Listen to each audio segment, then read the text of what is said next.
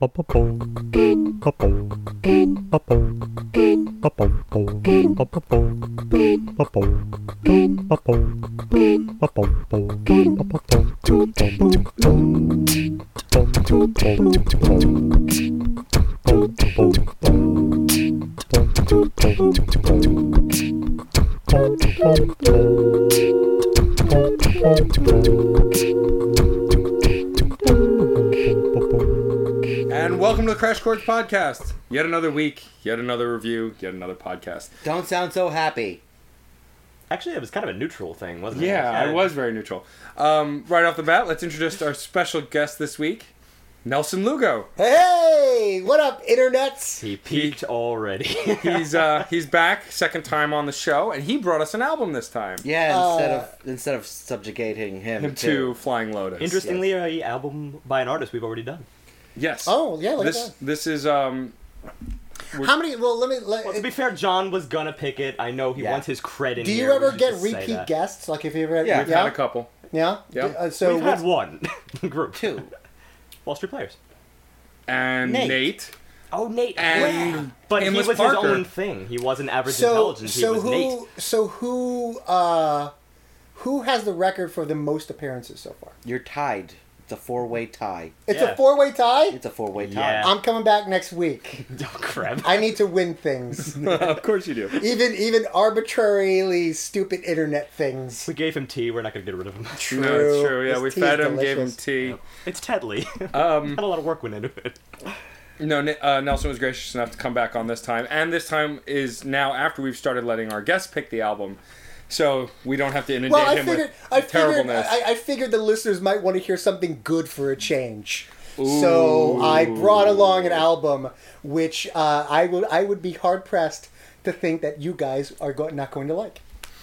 well, why don't you tell us what that album is, Nelson? That album is the newest release from Steam Powered Giraffe called Mark III, or MKIII for you uh, sort of uh, completists and you know very specific nerds out there.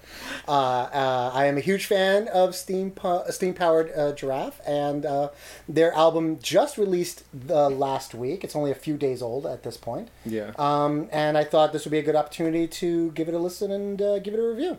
It actually was very hol- hard to get a hold of as well. We could only find it on iTunes and Amazon, which is a shame because I so want a hard copy. Well, it's only because it's brand new. It will. It will start filtering through all the, all the Well, can, portals. can't you can't you get it off their uh, website? Yes. He didn't want to wait for the But mail. But that's too didn't much effort for you. No, I, don't didn't underst- have. It wouldn't have gotten Right. here. Oh, I see. soon Oh, enough. I see. I see. We I wouldn't have been able to get it. Okay. But I've I have in fact ordered it, so I will be getting it. And what's great is that in the dust jacket is the lyrics because I still can't even find lyrics for this. because it's new. We had the same problem with Hello Goodbye when we did it because it was the week it'd come out, right, so was- John had had some trouble finding lyrics. So instead, I kept listening to songs over and over and over again to hear some of the words. Music reviewer problems. In other, Wah, word, in other words, we are worst when we are relevant. At one hundred percent relevant. That is a out of context quote if I've ever heard one. We are our worst when we are relevant. Moving on. Moving on. Um, so this is their their third record. They have a clever naming convention of having the number of the record in the title. First, the- uh, first uh, uh, studio, uh, not first, third studio record. They actually do have uh, one or two live records uh, from all the shows they've done. Uh, this is also the third time they've changed members as well. That's another big thing. The only core members that are sticking around ha- so far have been Rabbit and the Spine. Well, and the back the human members. Yeah, several of the human backup members. Steve uh, has the- been the part of the band members. from the beginning. Well, yeah, but when, but when you're talking about the, the, the faces of the band, Yeah. it's been uh, different at least three times. Yep. And this time we have Hatchworth, which uh, new vocalist. He also plays a few instruments. They all are multi instrumentalists. Uh, and I have to say, right off the bat, I found him to be refreshing and a great compliment to the rest of their vocal work. Yeah, me too. Me Um, too. well, if this, I mean, there, if nothing else is said about Steam Powered Giraffe, their harmonies are always fantastic. I mean, they're That is gifted, their gifted singers. Absolute strong suit Yeah, amongst that's all the things. strongest thing about them. I mean, they have lots of other stuff, but but their harmonies shine through I did. I, I did miss the John though. I mean, Yeah. he had he had a quality to his voice that was very unique. Yeah. and very much a part. And they and they. Uh, and they and they must have known that, and then integrated it into uh, uh, specifically to the two cent show. Yeah. Well, you Um, know, that's sort of an ineffable thing because yes, Yeah. he had a quality to his voice that was unique, and yet so do the spines, so do the rest, Yeah. and so does this new guy. So Absolutely. they really Absolutely. that's kind of a prerequisite when they hold auditions. I imagine. um, be unique, however vague yeah, that sounds. yeah, yeah. Well, you got to come up with your own persona as well for the stage. exactly. And Right. I have to love this new uh, steam stove copper infused robot. yeah. That's that's Yeah, that's his persona, I I, I and like his it. mustache I goes it. great with it.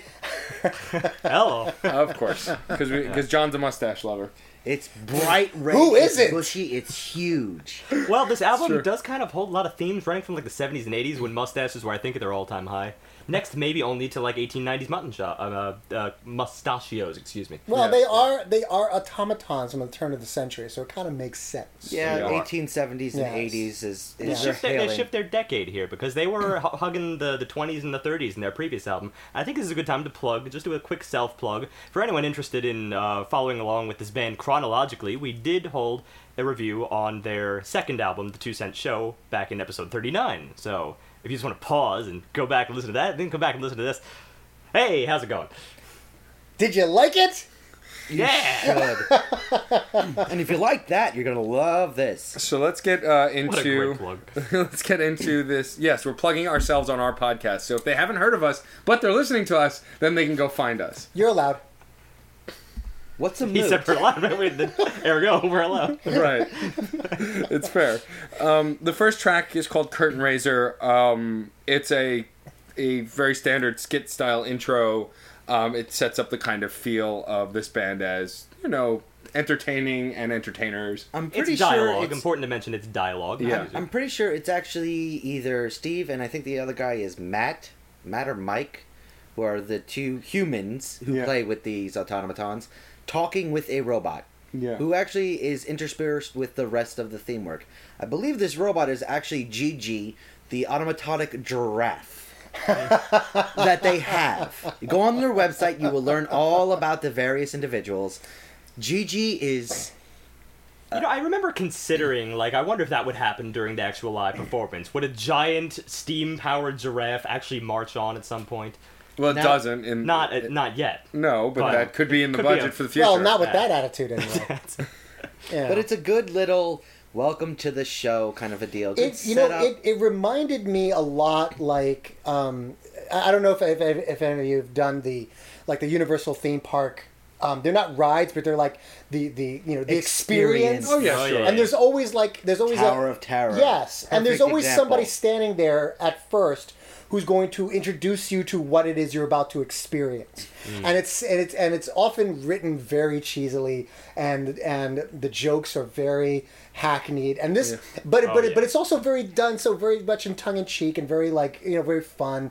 That's what this reminded me of. I was I like, oh, okay. All right, Excellent fire it up. Yeah. and Excellent comparison. flamethrower. It's- Well, yeah, he's like, yeah, fire it up. And, oh, no, no, turn off the flamethrowers. Yeah, so it, it kind of sets up. All right, you're about to experience something. It's gonna be weird. It's gonna be wacky.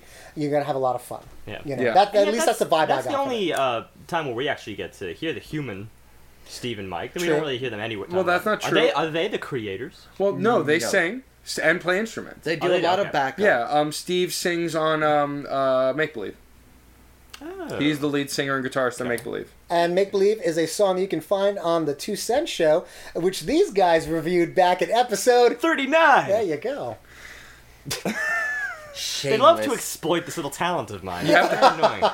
Well, yeah, you have to have shame to be shameful. So clearly we're shameless. True. It's not, not annoying at all. It's very flattering. Okay, well, after this cute introduction, we get into the first musical track, Steam Powered Giraffe. The self-titled. Uh, you know what? I'm a little. Band I'm actually track, a little what? surprised that it took them this long To make a To- song called Hey, Steam That's Powered True, Giraffe. because that usually happens on bands like first album. They might have okay, this is our the name of our band. You Yes, have you- you'll ladies and gentlemen, we're our. Kablamachunk. Here's our first song called Kablamachunk. You know, like that's right. usually the first song out of a game. We're the gate. new. We're trying to pitch ourselves, but Yeah. they're clearly already very popular. So I don't. eh. but this becomes more of a reintroduction with the new vocalist, and I Yes. think it's it's really here that you get some of the very in your face harmonies that are going to be in in this show that we're being we're experiencing here, and it does a great job of showing who's new and what they do. It, it's also it, it's also for those who are fans of Steam Power Gir- Giraffe and know their work. This is like th- this is the moment where you hear something completely new and yet something very familiar. It's You know. almost funky. It's Yeah. almost this. It's almost that. You can see the jump from the 30s to the 60s, the 70s. But it's also like it's it's you know the, the the band is a bit older. They're a bit wiser. They're they're more seasoned. Hmm. They definitely know what they're doing now. And and right out of the gate, they don't pull any punches and they just kind of just they hit the ground running with this. Yeah, I think that was a wise choice to uh, to open this track that way. It's sort of a kind of a sexy introduction. Sort of had that '60s, '70s guitar style to it. Very Well, yeah, the smooth, right? solos were actually Yeah. really, really cool. But that's just the Oh. introduction. Chronologically speaking, here, that was just what lures you into the first stuff. But then soon, right after that, it sort of drops back to Goofy. Yeah. All right, and then you're sort of lured into this kids theme that's very Warner entertaining. Brothers intro. Again, well, Universal Studios, even just the way Yeah. Nelson said it. That's that's that's the type of comedy at play here, and that's the type of, of song making that they do. It's it's in that vein, which is why it's almost kind of strange that you get a sexy prelude to that. Well, it's it was, odd. it was the piano work is now being introduced here, and they really did not go heavy on the piano in their previous work. The bass is really just great still, and I've always liked their bass. Oh yeah. Uh, you got some some great guitar work. I mean, it was just showing the new composition of the instruments, and they really did. Uh, you can definitely see a higher level of studio work. Uh, from Oh yeah, well the stuff. production value on this is skyrockets above the last record. At the same time, you you lost a lot of their older acoustic style. yeah. which first impression just right off the bat i was kind of disappointed And I'm gonna say that I wasn't as jarred by it only because the harmonies, the harmonies between the acapella thing, that kind of keeps it sort of wholesome Well, and that's- acoustic that- in its way. Well, and it was that familiar part that you know, even though the sound wasn't exactly the same, they still got the same the voices. They've still got those strong harmonies. Yeah. It keeps you engaged enough to accept the rest of it. And I think, as a fan who's who's been following their work for a long time, it, it was just like I've I feel like I've kind of grown up with them. You know, Yeah. like I feel like you know this it's a much more mature sounding album, and and this track in specifically kind of like says, hey, we know what we're doing now. We're very confident. Enjoy the ride. Well, Well, it's strange that we use that word mature, considering how many times we go back and forth between sort of a f- family-friendly sound, mm-hmm. and yet there's maturity in the in the sound engineering itself. Got to make that distinction. Yeah, very right. Yeah. tricky. it, the, the, it's a lot of heavy innocence in the theme work in in the actual presentation of what they're singing it they, they go they don't really veil it in the in very very much in the beginning part of the album they don't veil like deeper meaning too much they really do go fr- right up front hey this is happy be happy it's it does have naivety is a is the wrong term, but it's it's innocent, it's childlike, and it's Well, I'm not going to say that naivete is, is naivete comes in with with uh, Hatchworth, Hatch- Hatchworth specifically. Yeah. because as when he's introduced in this album, I think he's accompanied purely by he's defined by naivete Well, by being the newbie, and I think there's also something with his voice there. He's the highest pitched. He's a really really high tenor, broaching into mid range there, and it sounds very childlike. Right, and, and and so just so the viewers are at home are following along, Yeah. you have um, you have the the three faces of the band are the Spine, um, Rabbit, and the newest member, uh, hatchwork Hatchworth, right. Hatchworth, yeah.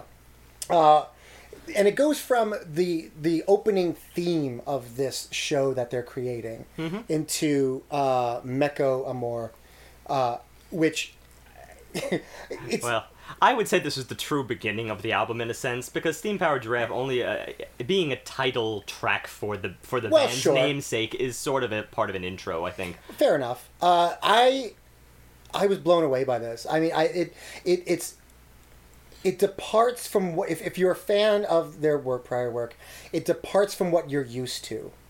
But it but it but it but it succeeds in creating something that's very evocative. Oh, it, su- it succeeds in so many other ways. Yeah. starts with that curtain raiser robot, ru- uh, uh, reciting a soliloquy or doing a Shakespearean introduction type of a piece.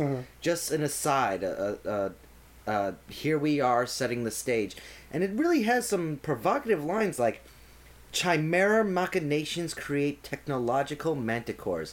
I love the symbology that's in some of these words. It's very poetic, but it's really not related to the song that follows up. No. No, not at all. No. It's completely No, not divorced. necessarily. Well, this is a- like beat poetry that introduces this this Well, song. it's it's very Shakespearean in that way. I mean, oftentimes you'll have you know like you know Henry Five. You have chorus coming out. Oh, for a muse of fire. You know, Yeah. kind Yeah. of like setting the stage and you know uh, uh, setting the audience's expectations. And you know th- th- this band is.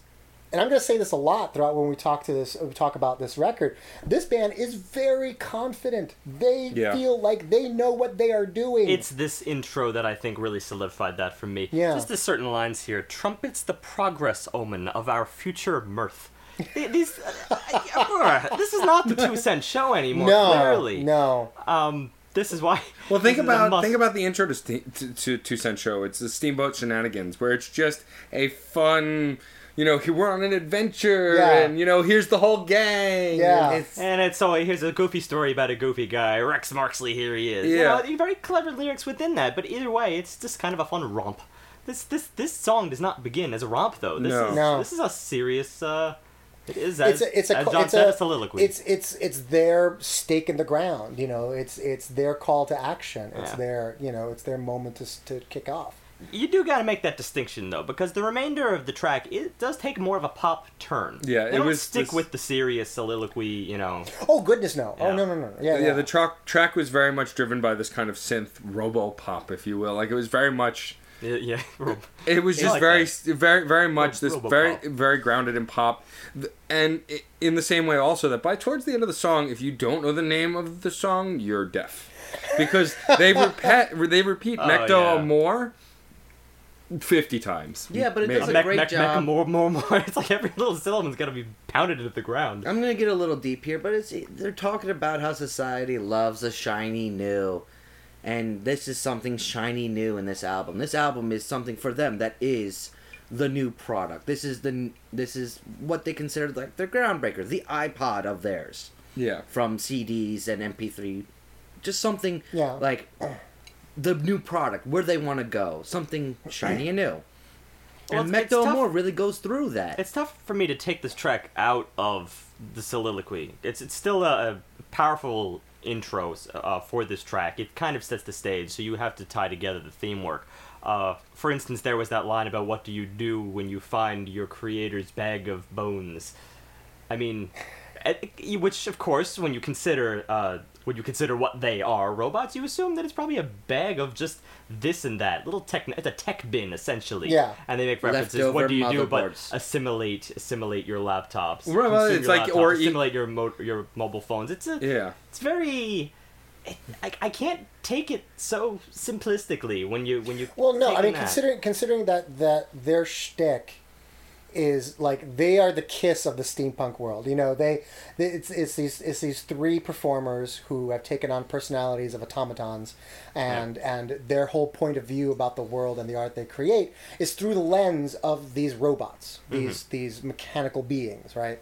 Um, and you know, and then so you have so you have the very surfacey uh, sort of theme of Mecho Amor on that level, but it, it I think just like you know uh, Steve said, uh, it goes so much more deeper, and and they take some. No, wait, you're you're Steve. Who are you? John. John. fuck. gonna say it. He's a guest. He's allowed. No, okay? I'm not allowed. And then I, as soon as I said Steve, everybody started looking at each other like, "Who's he talking to?" I'm sorry. Um, Uh, returning yes. guest. Uh, what was my point? My point is, I love this band. Go on. No, I. we threw you. I'm sorry. Completely threw no, no. Um, what was I going to say? Oh, that that this in this song they are they are taking some very very bold risks musically. Uh, it it changes it it, uh, it changes several times into different fields of music and genres and and uh, for me it worked. Um, um, I don't know if that's true for you guys, but it just it was it was definite it was a definite journey. It's almost like it's saying you know this ain't your granddaddy's two cent show, you know. We're the new and improved steam powered giraffe. I'll buy that. Yeah, it I'll worked, that it worked for me in a series of ways, and I, I think that's part uh, driven by that juxtaposition between the very simplistic, naive, family-friendly uh, overall sound Mm. combined with uh, combined with the occasional gripping line that really requires a bit more uh, a bit more studious listen. Well, this album has something where if you're not paying attention, you could miss it. Like, there's a lot of moments that, on face value, See, I remember you saying that earlier, and it's just one of those things that goes back and forth for me because there are certain tracks here which I do think are, are somewhat face value, and it's okay that they're face value Right. because of the simple message that they that they convey. Um, and then yes, there are other maybe specific lines here and there, uh, but especially in terms of the manner in which they sing, they're so close, right up against the microphone. I, I had a, a term a term I always go back to under the magnifying glass because was a recording engineer I used to work with back in college once used this term. And it was like ah that's an interesting way to put it. Under the magnifying glass for for a vocal for a vocalist who was right up against the mic so where everything is so clear you couldn't help but miss it Right. which is sort of strange to say that you know well you could listen but I think it's just because of the sheer amount of lyrics that are in this album. There's so much going on Oh, at one. It's, it's- not that you can't yeah. hear it. It's not that it's uh, being drowned out by any particular instrument. or Not. They're not. They they are the forefront in almost every single track. Yeah. But you know, there's It just is- a lot to listen It to. is dense. It's- It is a yeah. jam packed full of just wonderful nuggets. you know. exactly. nuggets Which of actually- wonderfulness. Yeah, wonderful nuggets. A perfect wonderful, example of that of that depth is in Hatch Fever. Which is which the very next track, yeah. It's the introduction of Hatchworth. This Which- is getting to know the new character, but they also introduce a very fo- very much a focus on their kind of family friendly in this song because he's almost like a child. He doesn't understand a lot about the world, mm-hmm. and he's confused and has lots of questions. And And he goes through the motions of speaking about the spine and rabbit are going back and forth. We got a new toy. It's a man shaped box. Let's open it up and power it on up. And the first note that Hatchworth does is like a 25 second bellowing, Yeah. just drawn out note. And it's like, Like it's whoa. It's, it's, just beautiful. a whoa it's moment. a beautiful moment, yeah. He's It ju- is. like he, the way he hit that. I'm just I couldn't. I don't know many people that could. It's just amazing he had that vocal strength. And it's also again, there's that quality to his voice. Also, the fact that he's in the very high tenor range there. It's something that, that it's it's definably new if you're familiar with uh, Steam Powered Giraffe's previous work. So it kind of works against the spine really perfectly because the spine typically takes the baritone, Yeah. and now you have this this counter in the high re- register, which is just as strong as the spine is when he's in his lower registers, despite Yeah. the fact that he can also shift around as needed. But uh, I, I it, it fills it out really really well.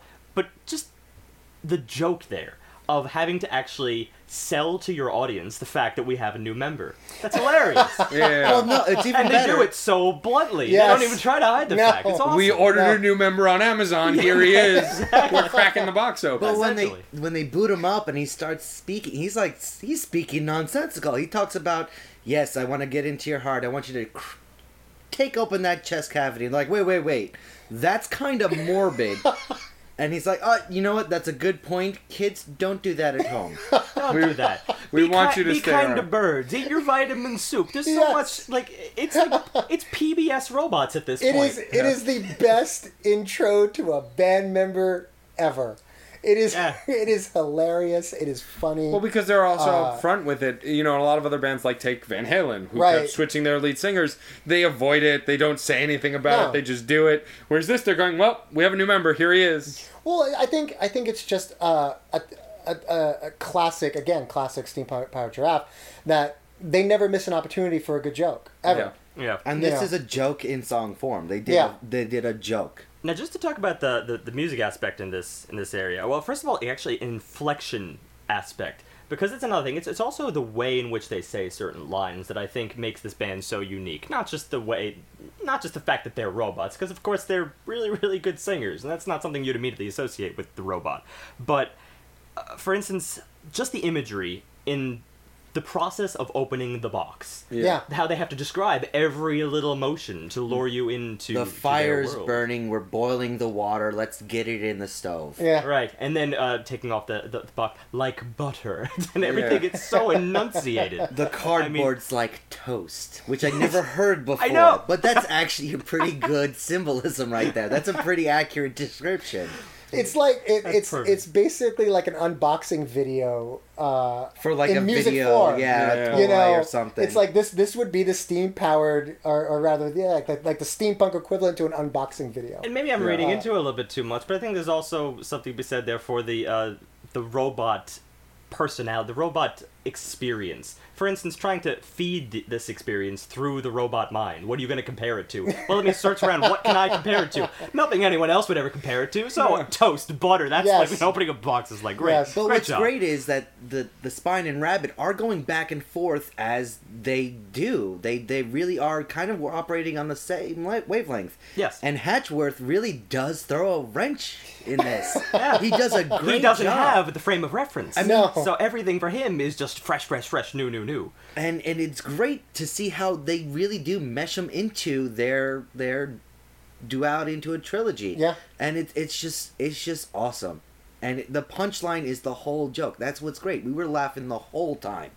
But, Just yeah, just about. some, just some really wonderful, like all all of the asides that Hatchworth ends up making about you know be kind to birds and eat your village. All of that stuff is just said so matter of factly, Mm-hmm. and and and just like completely runs on. He doesn't even take a breath, and it just becomes more hilarious the more he says. You want to love me like you're catching a disease, like you're getting a fever, but it wouldn't really be bad. It'd actually be kind of good. So it's really not like a disease at all. Like that kind of a rambly nature. All that Yeah. stuff. And, the, And reas- it's- the reason they're able to pull all this off is, of course, because from a music perspective, this is this is Broadway style. They Yeah. can cram all Yeah. this information in because they're they're meshing the two together. The the music with telling a narrative. Well, this band is pretty much like a modern vaudeville act in the fact that they do so much on Well, stage. see, that's funny because we used the term vaudeville for the two cent show quite a bit because it kind of sounded like it was in Yeah. that era, like it came out of the 20s and 30s, and then all of a sudden here we get a much more modernized style. Still Yeah. not so modern that it's like you know right recently, but Yeah. like a 70s swing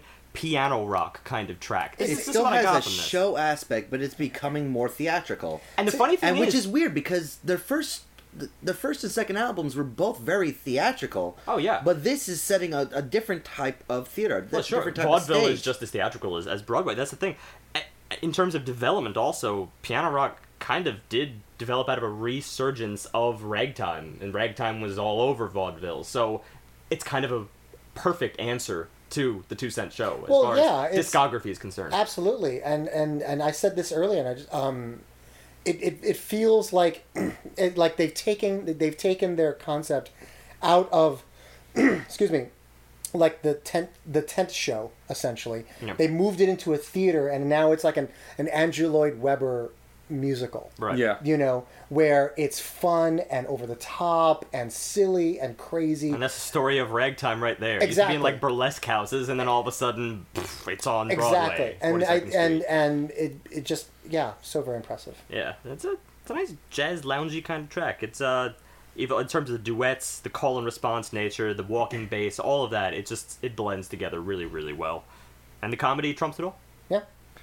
Yeah Moving on to track five, "Away into Your Heart." uh So I this, really I like the tinny guitar in So, the introduction. my that big- was something that really gripped me right away. yeah my biggest problem with this song, especially after he- hearing it a second time, and I like the song. It's not a bad song. Is it's one of those songs where you hear it and you think it's going to A and it goes to C instead.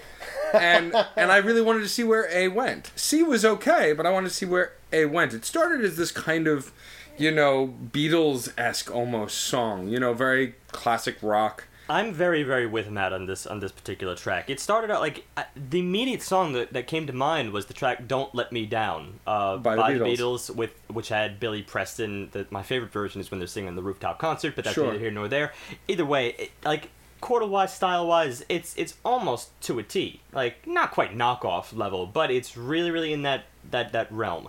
And I kind of did want to see where that went because it's not something I hear every day since the Beatles. and then there's a, a hard stop, and it becomes a country song.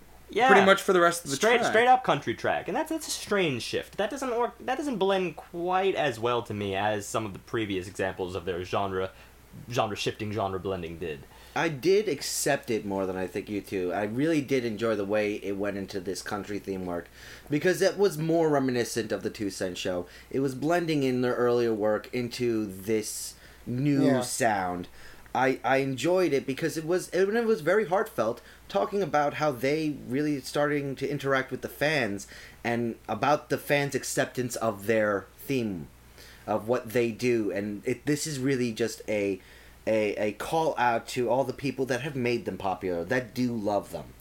And it actually becomes even a more personalized, uh, talking about how they are sort of becoming in part of relationships. I mean, it does undergo some changes. Oh, that does in- go in the lyric changes later, and even just even, in the lyrics. musically. But but lyrically, I mean, it does start at sort of a macro scale. Thank you for welcoming uh, us into your heart, and then it becomes a little more personalized. Thank you specifically for welcoming me into your heart. Hmm. It's And I hard really to, enjoyed it. I, I almost want to equate the the music shift to that theme, just to see if that Yeah. works well together. It, it, it's it's tough though. I guess one of the main problems that I did have with it was just the fact that you know the, the guitar technique used in the in the intro was very soulful, very very soulful. So I was I was lured immediately. Okay, they had me the they had me at a hook, and then maybe it's just when they shifted to that country figuration. It sounded a little bit weak by comparison, a little bit listless just from the music standpoint. Vocals still amazing. That's kind of a that's kind of a a uh, Again, We're gonna running keep thing we're gonna this, keep yeah. repeating that. Yeah. Exactly. But um yeah, I don't know, it just dragged in a sense that that that country section. But it's not to say that it stays there. Yeah. It shifts around a little bit. And there was much better transition to the rock uh, part C. yeah, we get like a part C, we get like you a see third that, but that's movement here. really, but that's really, it. You get hints of it in album one, and you get a little more of it in the Two Cent Show, Hmm. and here, you know, again, they're just taking bigger, bolder risks instead of instead of just hinting at it, they're just fucking going for it. Oh, sure. You know, um, and, I mean, I'm the first to respect more than anyone's uh, a uh, a a band who wants to push their boundaries by making tracks that incorporate more sections, more you know, more mm. complexity, more mm. diversity within them. But even even between those two words, complexity and diversity, there's often a little bit of a split. Uh, complexity, great.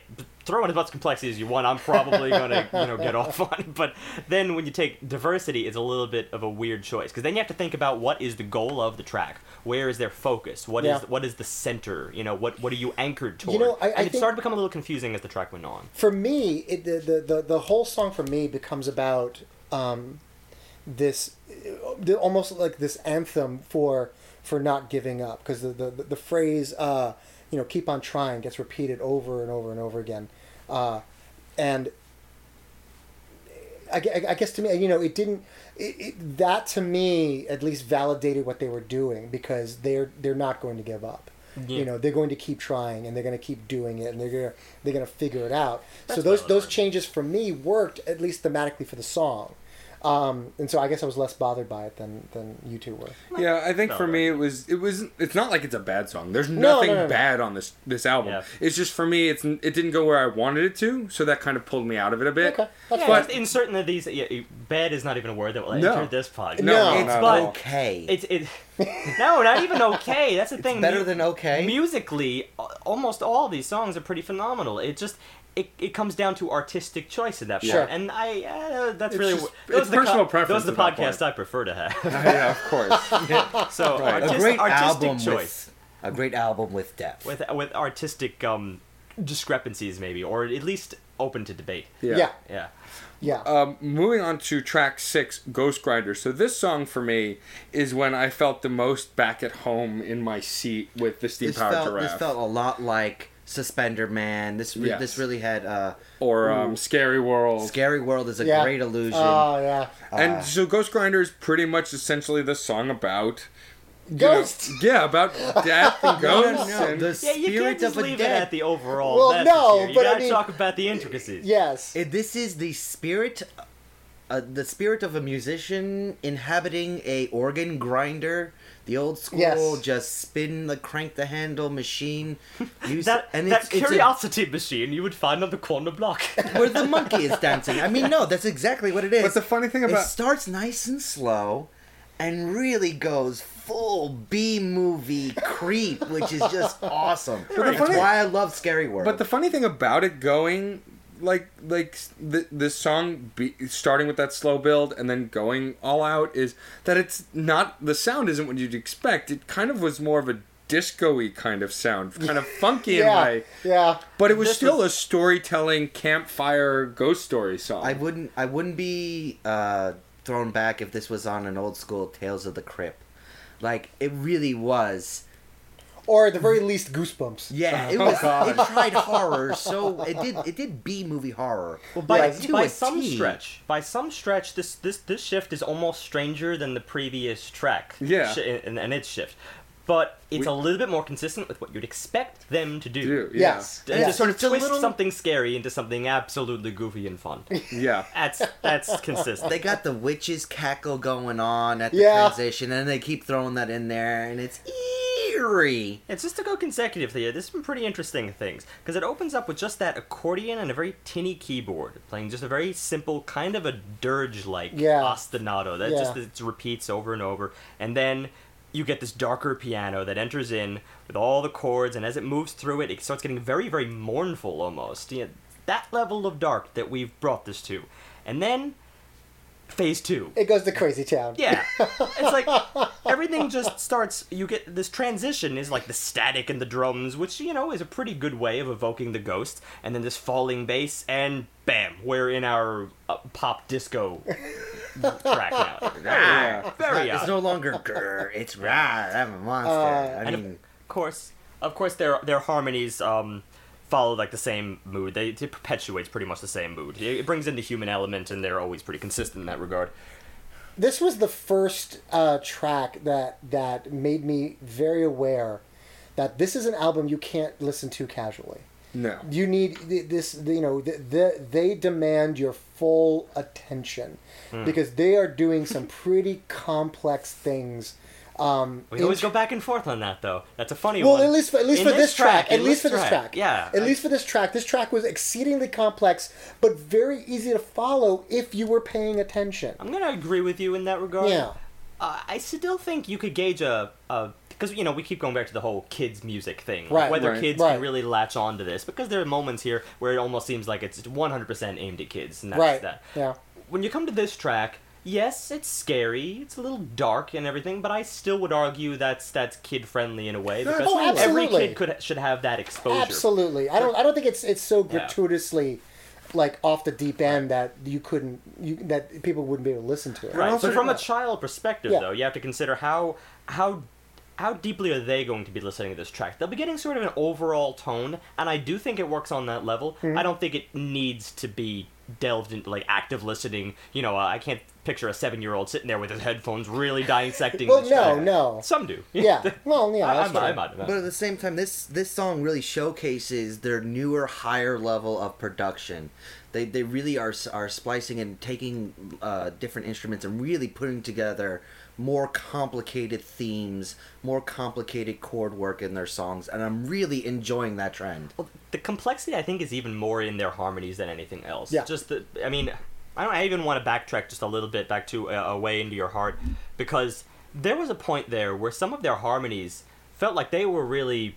They were taking the front sta Well, of course, they're always taking the front stage, but they were fronting this track in a way that the previous, while it was going on with the country riff in the background, the harmonies were going through these one phase is in, one phase is out. They were overlapping each other con- mm-hmm. constantly, which was very complex in and of itself, which may have been why they didn't need to really clutter it up with too much, which is why they, alright, they kept the basic country background and that was that.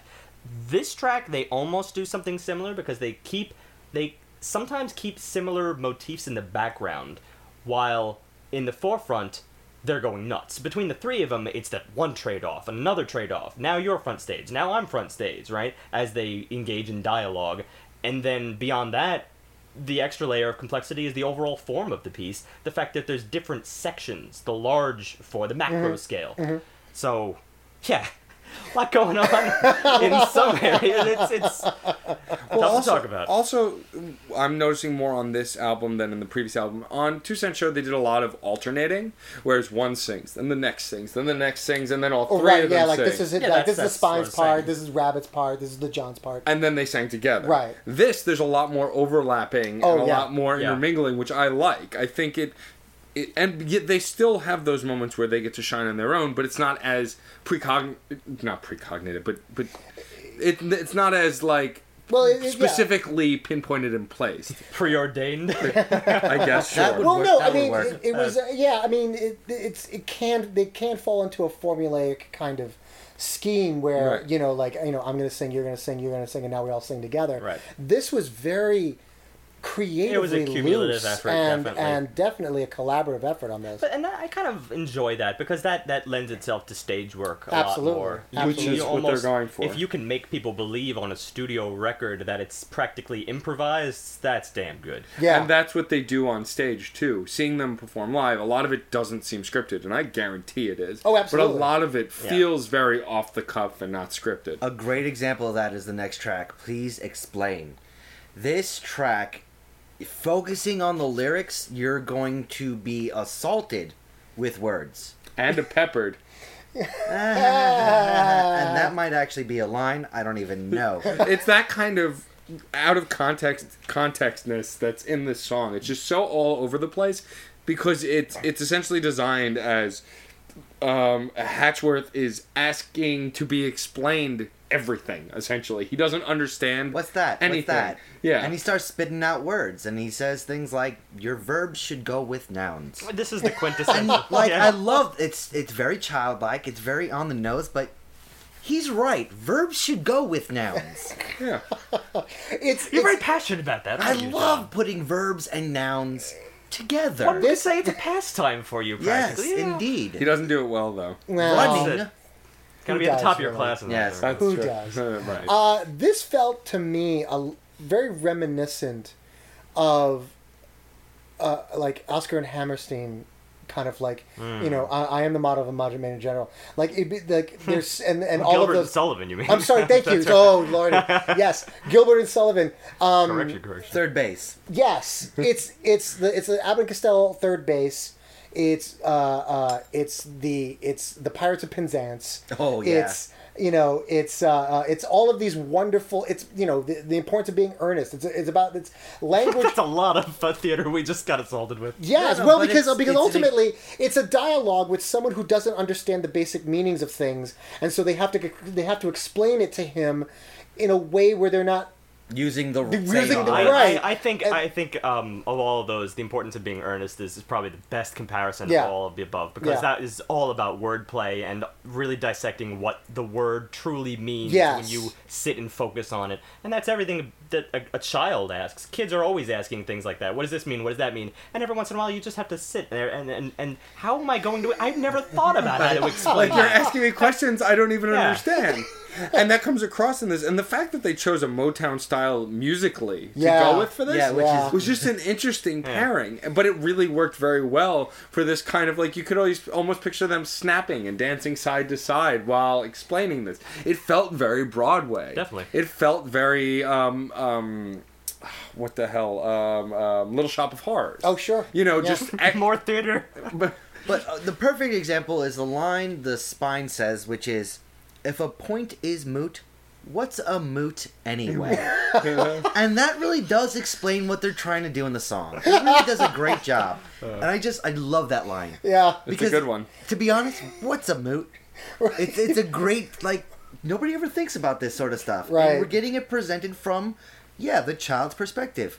And But and and th- and this is a wonderful this piece is a wonderful showcase of their typical humor you Yeah. know and and and how they see the world and how they they interact with it both as artists and performers but specifically through the lens of these robots that they've created you know uh, it was it was great It's either a track for linguistics majors or not for linguistics majors, Right. depending upon how you right I whether both you're accepting equally of these yes things. yes You'll either be very cold about it and have stone cold answers about this is not entertaining in the slightest. true true it was great Um, moving on to the next track, she said maybe. So this song is so sweet. I think I got a cavity. Abs- oh my god, yes. I, I, I think I need insulin shots. This is the pinnacle song for the overly romantic I. Yeah. I got diabetes from This is Diabetes. It's the courtesy fallen in love track, but not. Because not it's really. Well, the, the great thing about it lyrically obvious. is this perspective that they're singing about getting the courage to talk to this girl to to, to, to ask her out, but then she said maybe and what it means. right. It doesn't mean yes, but it doesn't through mean no. I love this song because you know what? It, maybe is being celebrated here. Uncertainty is being celebrated here, and that's something that Well, should no. Actually, what, what's being celebrated here is the chance. It's the possibility. And- you know, because sometimes yes is too fucking terrifying, and sometimes no is equally heartbreaking. Mm, yeah. You know. She so said maybe. No, I don't know. I kind of like to take it slow. Yeah. That's kind of like. But it's not. No, no, it's, it's not more said that way. realistic. This is a No, yes. This is absolutely- She said maybe. I like to take it Well, slow. that's the joke. It's so That's much the joke. enthusiasm. because it has the enthusiasm of any old '50s doo-wop track, which would normally always be talking about the positives. She Sure. said yes. She said yes. I'm going to the prom tonight. Da da da. Everything's always positive and happy. But this it is seems. this Probably is not, really but- just heartfelt. I worked up the courage. I gave it a shot, and they do it so well. With with that twist on the joke, they do it so well. I just had to fall in love with this song. But I but I do agree with you. It is. I mean, there is. A, it is grounded in in I guess a reality. Yes. Yeah. Uh, but but it's delivered with such saccharine sweetness that Yeah. that I as a listener, I'm like, yeah, they got a maybe. Good Yeah. for You them. go. Yeah. You know. when you hear that one too many major chords over and over again, you're kind of being force fed. You Yes. know, hey, way to go. That's like awesome, guys. You did good work. Yeah. I got. I mean, this They're, is- they're, they are romanticizing the term of ambiguity. That takes a lot. Of, Yeah, a lot of that. and and this is one of those songs that there's really, I mean, it's very much what it is. There's had a nothing great- to really overanalyze. No, It's- no, no. There's Other something than to that, analyze. lyric. There is something. The piano was really good in this as well, and that really got the point across for me.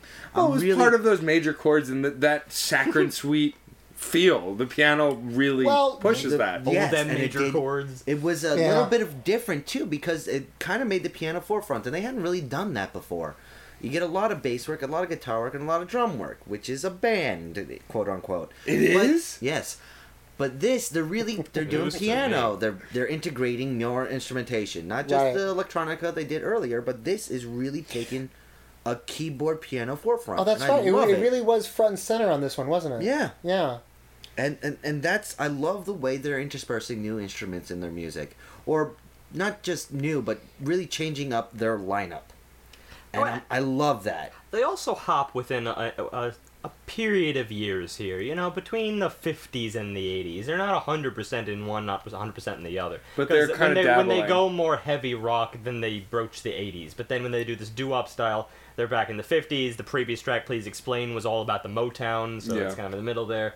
They they they like the era, but they they have they have you know they can stretch. They, oh, can stretch absolutely. They, they are definitely influenced and uh, by by all of these different genres. Oh, yeah.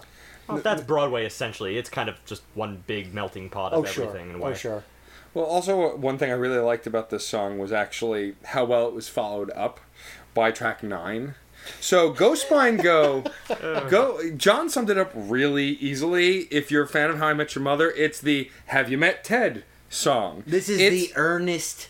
Hey, here's my friend. But I'm gonna filter this just through one other little description. Uh, if if anyone's familiar with Monty Python, this is kind of the Brave Sir Robin track. You have your Yeah. little troubadour at your side, who's who's basically telling of your tale, and occasionally he spouts out lyrics that you're not 100% down with. You're not 100% sanctioning those lyrics. So you turn your head. Wait, wait. I'm what? I'm, I'm doing what now? And it's and I'm it's, dying. What? it's, a not great tale. it's a great faux anthem. It's not really an anthem, but it's p- put out in this kind of way that you're It's ra- okay. This is Rabbit and Hatchworth going back and forth and singing lines About the telling you about telling you about how great the spine is, and it, it they'll sing, "He'll be there when you need him, and he'll be time permitting." Yeah. Just like deadpan, you should use the plunger. Yeah. or something like that. And they they start doing something really really witty halfway through the second verse. They Yes. turn it into It is the greatest poop joke in the history of poop jokes. Get a little background with this. because, from a musical perspective, I think most people are probably focused on the chord at a certain point. They're, they're all harmonized together, and it's just this beautiful, beautiful note. They, as, every single time they go through the verses, there's this one chord that's like, ah, ah. Yeah. Probably one of the most beautiful sounds in the entire album. And then. Ooh, What are they gonna? What what word are they going to use to emphasize this next chord? And what is it? Diarrhea. Diarrhea. And they and they sing about how he's got horrible diarrhea, and the spine is constantly correcting them about how I'm a he- robot. He's, he can't. I have do diarrhea. not get diarrhea. I cannot eat. but then the, the, the point is really driven home in the third verse, where they're like, no, he doesn't have diarrhea, he's a spy. And he's outfitted with technology that can overthrow governments. And they're like, no, he doesn't do that. He likes to eat pie. He's like, well, I can't eat pie. No, he eats lots of pie, and it causes uh, diarrhea. It's it's a wonderful, wonderful song. He'll punch a bear for it's, you. it's it's it's just one punchline after another, Yeah. and it's just it's really fun. It's the classic Abbott and Costello relationship where you have the comic and you have the straight oh, man, Always got the straight man. and and the spine plays plays the perfect straight man to the to the wild antics of, of the rabbit. the baritone always ends up playing. The You know. And, and, and he does. This is this is what he's he really has always done for the band. this Yeah. song represents what comes across very much in their live show, where the spine is trying to move the concert forward, identify with the fans, get along with everyone, and the other two clowns are bringing random props on stage, The rabbit- screwing with him. What, what was what was the So that when they started talking about westerns, you know, Rabbit goes in the middle of Spine sentence. Ooh, I'll need a bigger hat and runs off stage. Then five minutes later, comes back with a giant foam hat,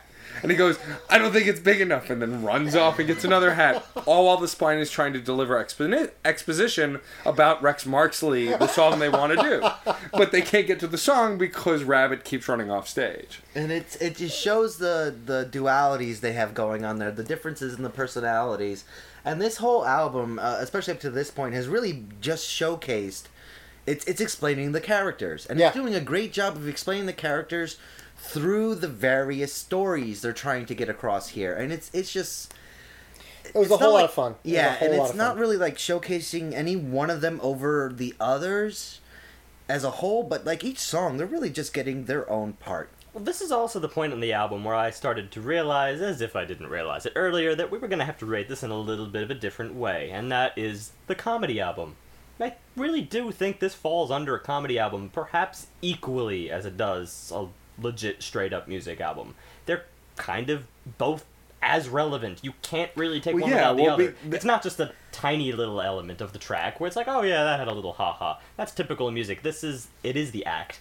So it's a different kind of animal. Well, this is their first album where they're really representing their live show within the works of the record. The, this record was heavily influenced by what they do on stage, whereas other ac other albums could have stood alone as just this is these are songs that we're doing. This one is really where their stage personas and their act, It's all- especially I mean, as on stage, comes through. There's dialogue in the vast majority of these tracks. I mean, Mhm. most albums don't feature straight up dialogue between two people. You know, a duet is one thing. This is a conversation in their duet. So And this isn't just you know, this isn't like a, a full story, one one full story as we've gotten in some other uh, album arcs. This is really sort of a progression of just a different group of stories, but it does feel does have a unifying feel towards it. It does have a very solid flow as as far as a single piece is going along here. It, Mm. It's doing a good job of really feeling like Act One, Act Two, Act Three of a s- group of snippet shows. Yeah. Sort of it- adding it- to that got- vaudeville feel. This Yeah. kind of you know uh, vignettes, if you will, of different little performances. Yeah. But it, there's, it's, a, there's a stronger tie-in here, but I do think there are several vignettes within it. And one of the vignettes we do get is the is the next track, uh, track ten, Roller Skate King.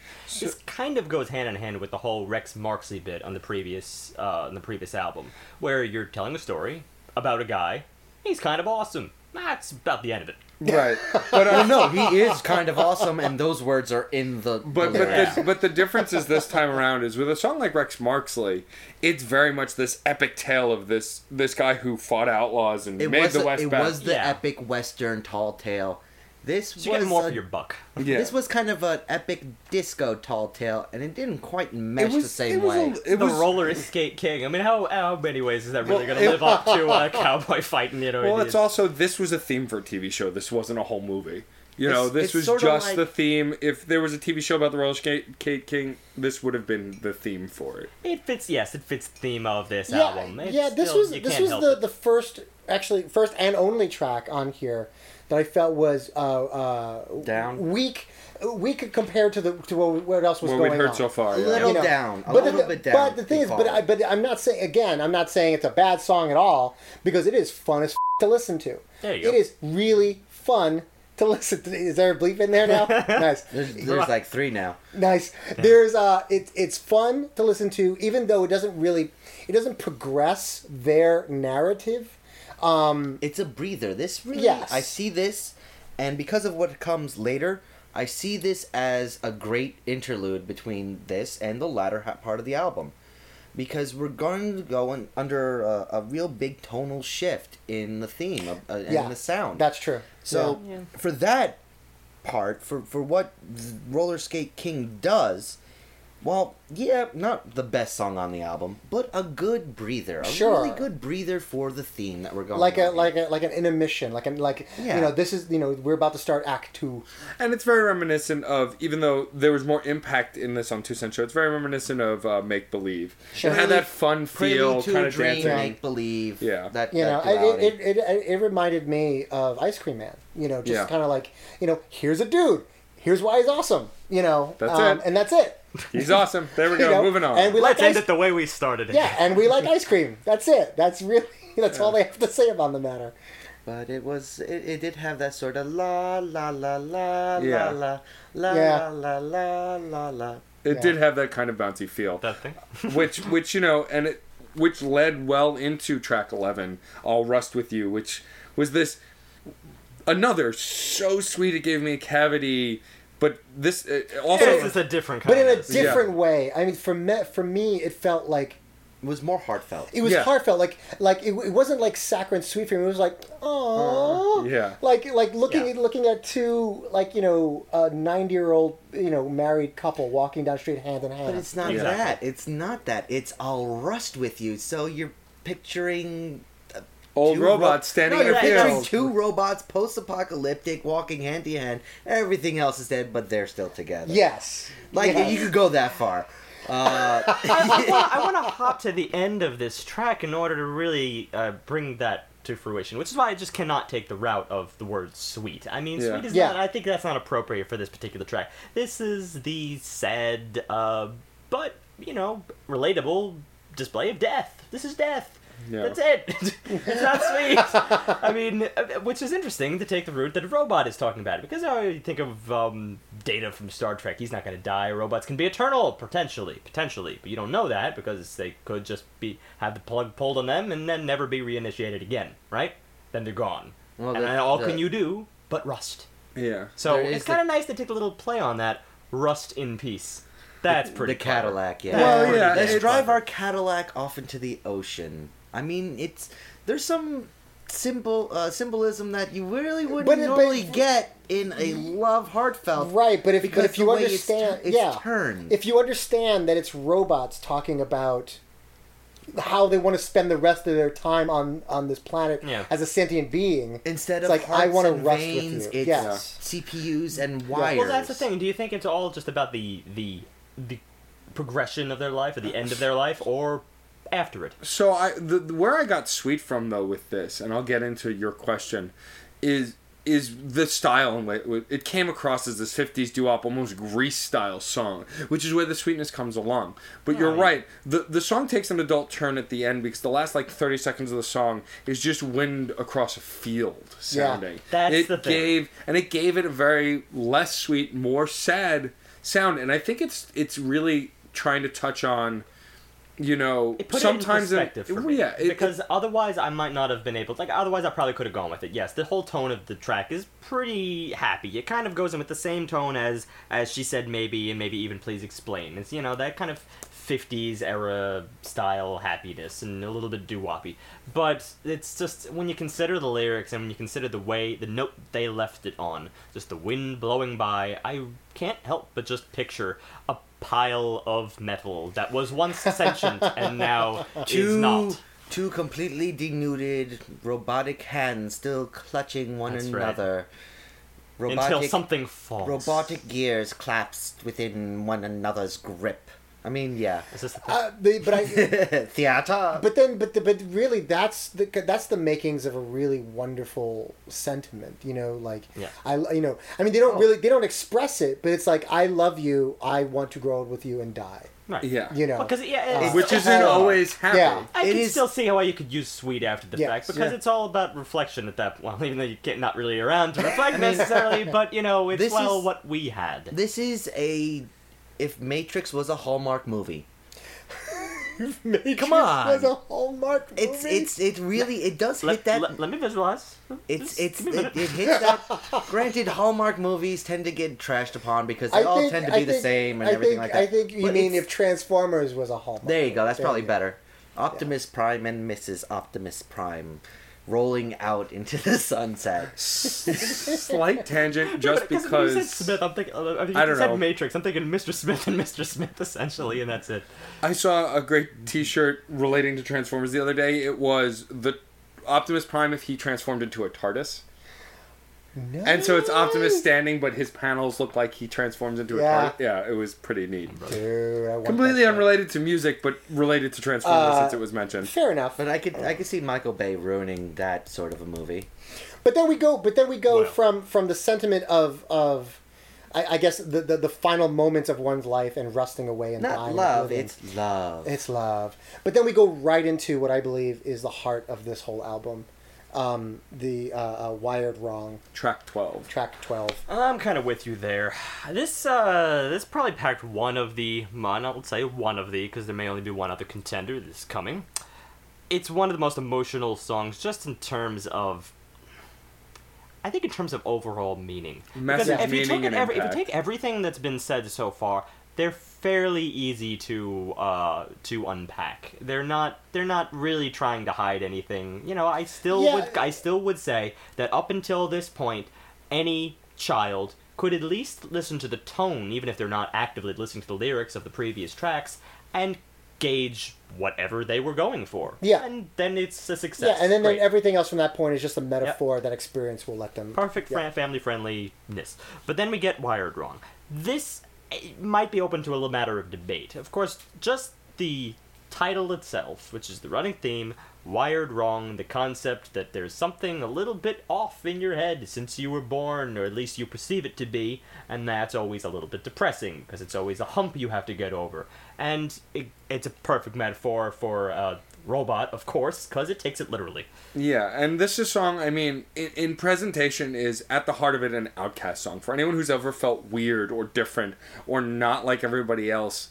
You know, and and dealing with it and learning that, you know, overcoming it, learning that you're you're not wrong. There's nothing wrong with you, or that there's something a little bit wrong with everybody. You And know, that's okay. and it, exactly, and coming to terms. And this is presented in a much more punctuated noise, a much more punctuated sound.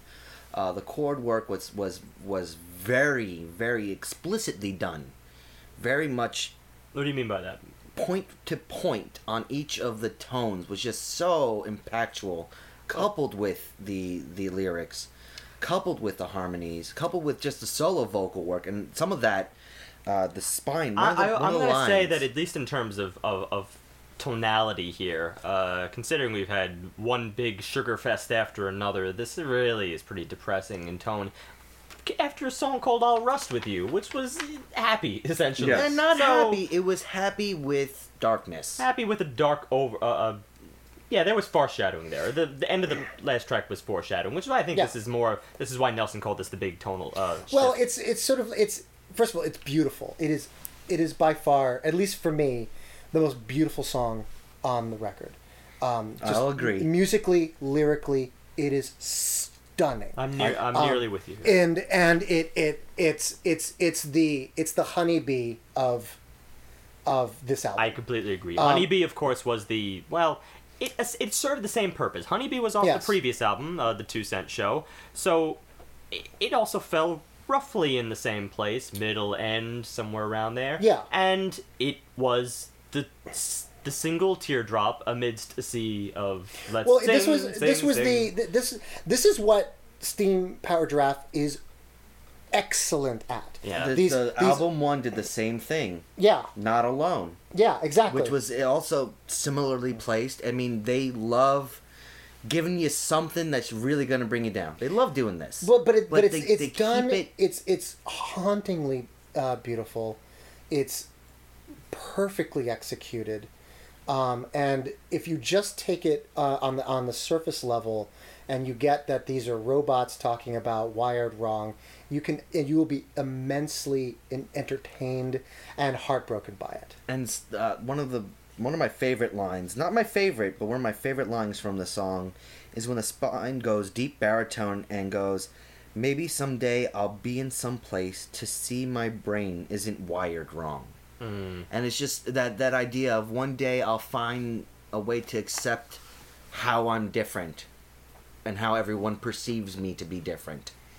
And I just love the way that he he he brings it in deep and the best line in this is when it every everything drops out it's the very last line and the spine goes deep and he goes but that's how we've been all along wired wrong Yeah, and it's just it's chilling. I got goosebumps listening to this. There's a lot going on here in terms of also just the, the way they phrase it, the instruments they use to, to really promote the sadness within this, but the twang of happiness that rises at the end. Well, there's the a- guitar, the way the guitar is used, sort of as, as, a, as a comping instrument throughout, not necessarily the melody, because who could possibly take the melody next to any one of the vocalists?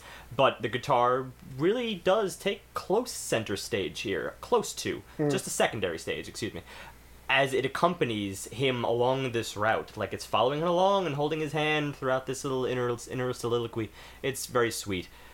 But I do want to take one little step back and, and uh, return to what we were talking about before, which is the discography, not just of Steam Powered Giraffe in general, Sure. but about where this falls, where this arc falls in the pantheon of music. Because there I do believe they're doing something fairly unique here. You know, we, we've talked about arc a lot before in the po- podcast. How it's kind of important to take you through some kind of story, however you wish to tell it. And there's a million and one different ways to tell a story. And I think this is something fairly fresh. They are basically all about the, you know, get up up your up your off your feet. Here's here's something happy and, a, and, a, and another curiosity of life. So we explore the three different. Uh, core personalities of this band, which is yeah, you have the straight man, but he's always, as you said uh, at the show, trying to rouse the audience and keep them entertained, while you have the goofy sidekicks and all this, and one is fairly is fairly naive. All this comes together to be kind of a celebration of life. But how could you have that without exploring, at least in some minor sense, the sadness that exists throughout there that you have to live with. And they have that one song that explores it. And we just described what it was on each and every album, and that's just their pattern, which I don't think it's done very often. When you look at any other Yeah. band, they there's a lot of bands that tend to just mull throughout. It's always like throughout the album, it's just one giant tear fest.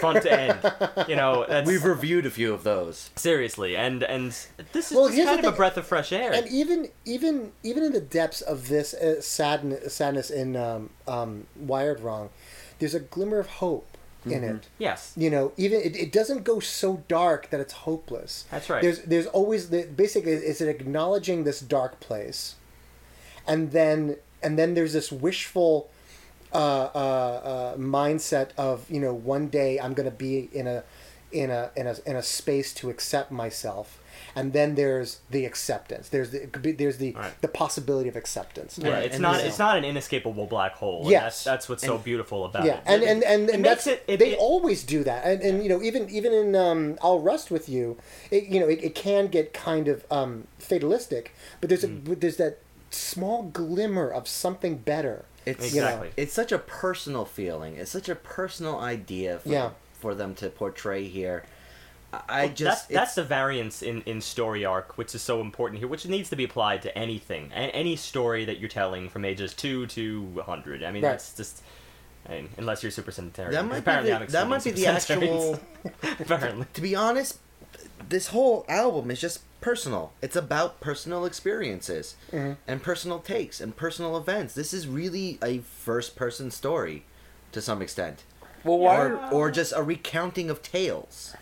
well, Wired Wrong is a song that you know starts off being very much "This is my story," Yeah. and then it becomes "This Yeah. is our story." Yeah. Which is You what know, a and lot that's of how- these other songs do. A lot of their other, especially emotional songs, do. But especially in Wired Wrong, with the quote that you'd mentioned before, where at the end he talks about how we're all wired wrong. It's it's this idea that there's not. If you're normal, something's wrong. The- you know, with the idea, Titus, Yeah. Christopher Titus, It's the that- comedian, did that right. The It- normal ones are being outnumbered at this point. It's the idea that we're all wired wrong. We all have something wrong with us, but it's the acceptance and understanding of it that makes us strong, not Yes. the fact that something's wrong. Right, but I'm also glad you mentioned that the fact that this is this was fairly driven by the spine, um, Yeah. and we did mention earlier that this album was a cacophony of of everybody sort of jumping in there Yeah. together, and this is one of the few where you notice that just one person is singing. Yeah. That's the unique was- thing. it was the it's the unique thing about this Yeah. album, and I think that was a great artistic choice because it's a perfect highlighter. By making uh, nearly every song uh, a communicative effort, then you leave the ones that are fairly solo to be the focus. So that's like Yeah, Come was- along in the album, and you're gonna. Honeybee was all rabbit. There was they sang together on parts, but Yeah. he took lead on and on Honeybee, and that's you know Yeah, it- this it's was the same this idea. was Rabbit and the Spine going back and forth between the verses, and only really towards the end, towards the last out to, to the outro, did they really sing in unison, Mm-hmm. and it was it was just true heartfelt, tear jerking feels. Yeah. All Yeah. kinds of feels. Yep. I had all the feels. Feel, feel, all of them. All of them. That's why I didn't have any because you had them all. From birth to death, all the feels. That's a quote. No. That needs to be Nelson Lugo from Birth to Death, All the Feels. That's the name of your next book. From birth to death, all the feels. The Nelson Lugo story. There you go. That's it. I like No, it. ages two to one hundred. Those the, the one, the ones, and the super centenarians still have the feels. That's right.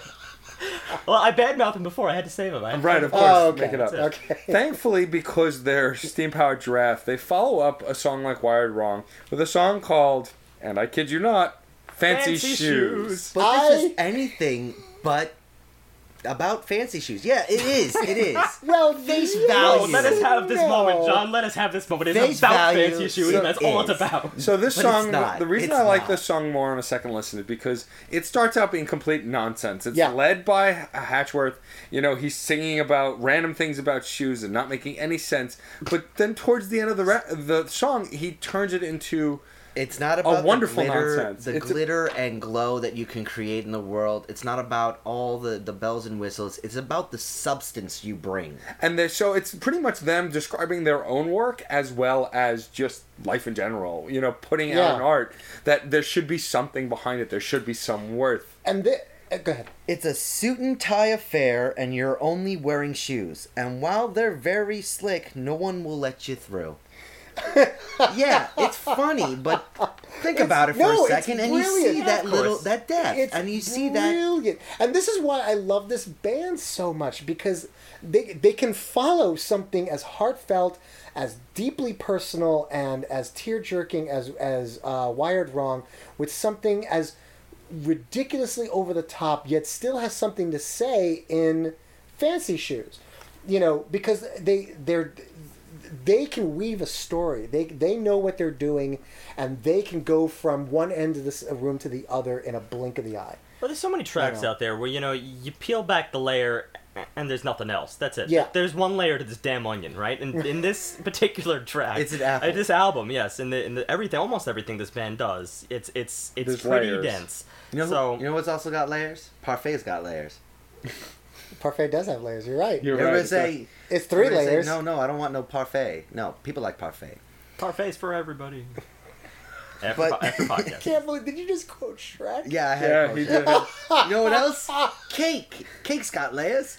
Um, Fancy Where's your shoes. head right now? No, but fancy shoes starts kinda off want with cake that right now, cake fuck. out that that cake layer. So I need look at it. cake. Can we stop? Can we get a cake after this podcast? Get cake. We can Awesome. stop for cake on the way home. Sure, I don't see why not. Anyway, Unless the cake is a lot. talking about cake, I was actually leading this into something else. It this is sweet. Oh. It really is got that that kind of here here's something nice and filling and but it's kind of just empty calories until you actually look and cut through the layers and actually get to that meat.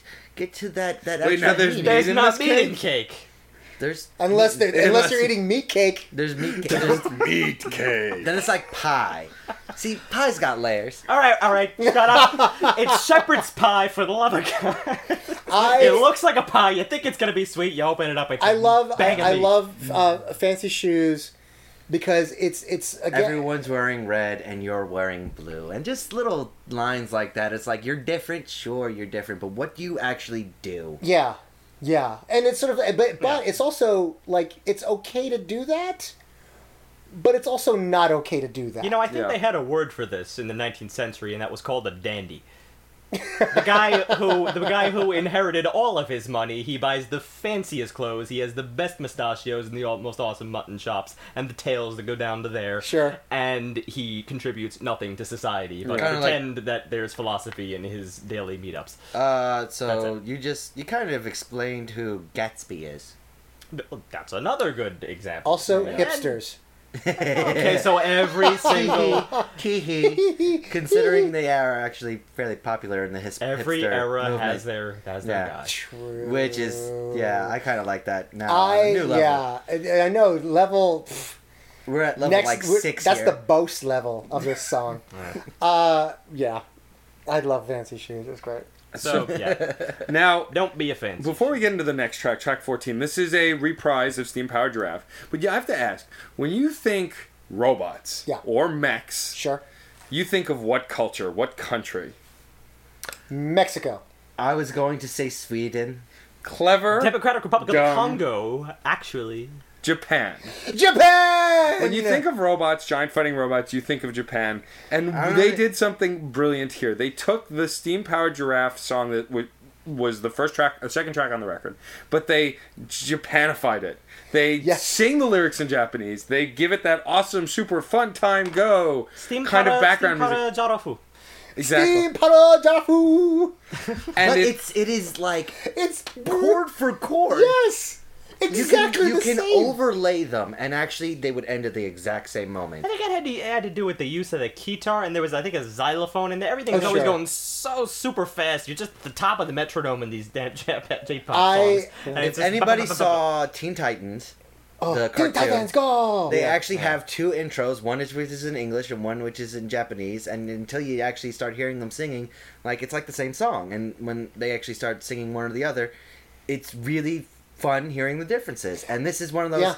If you remember track two, Steam Powered Giraffe, you're gonna be kind of like going along and being like, oh, "That's that part where they were talking about that thing. That's that part they were talking about this thing." you're like, "Well, this is really sort of out of left field, but not at all." I was I was actually surprised. It took me a moment to realize what they were doing. Yeah. I didn't get it at first. And at- at first I thought it was just all random nonsense, like they were just bebopping. Yeah. And I'm like, oh, that's. D- oh, I know what they're doing. It was really wonderful, and they.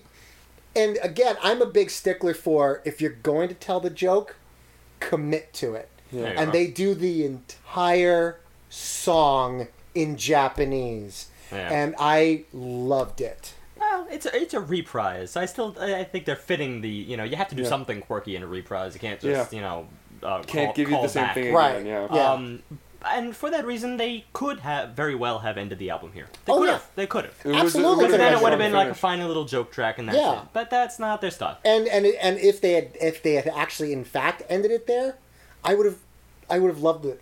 I would have I loved would it. still been satisfied, yeah, I still would have been absolutely. absolutely satisfied with this album. If you want a joke, well, they're not going to do that. No. No. So they're gonna tug at your heartstrings one more time. They have a song called "Turn Back the Clock," and considering their new ba- you know, their new member has a clock. He's very clockwork kind of steam powered stove robot. They're robot. all clockwork True, to some degree or another. But this song is the.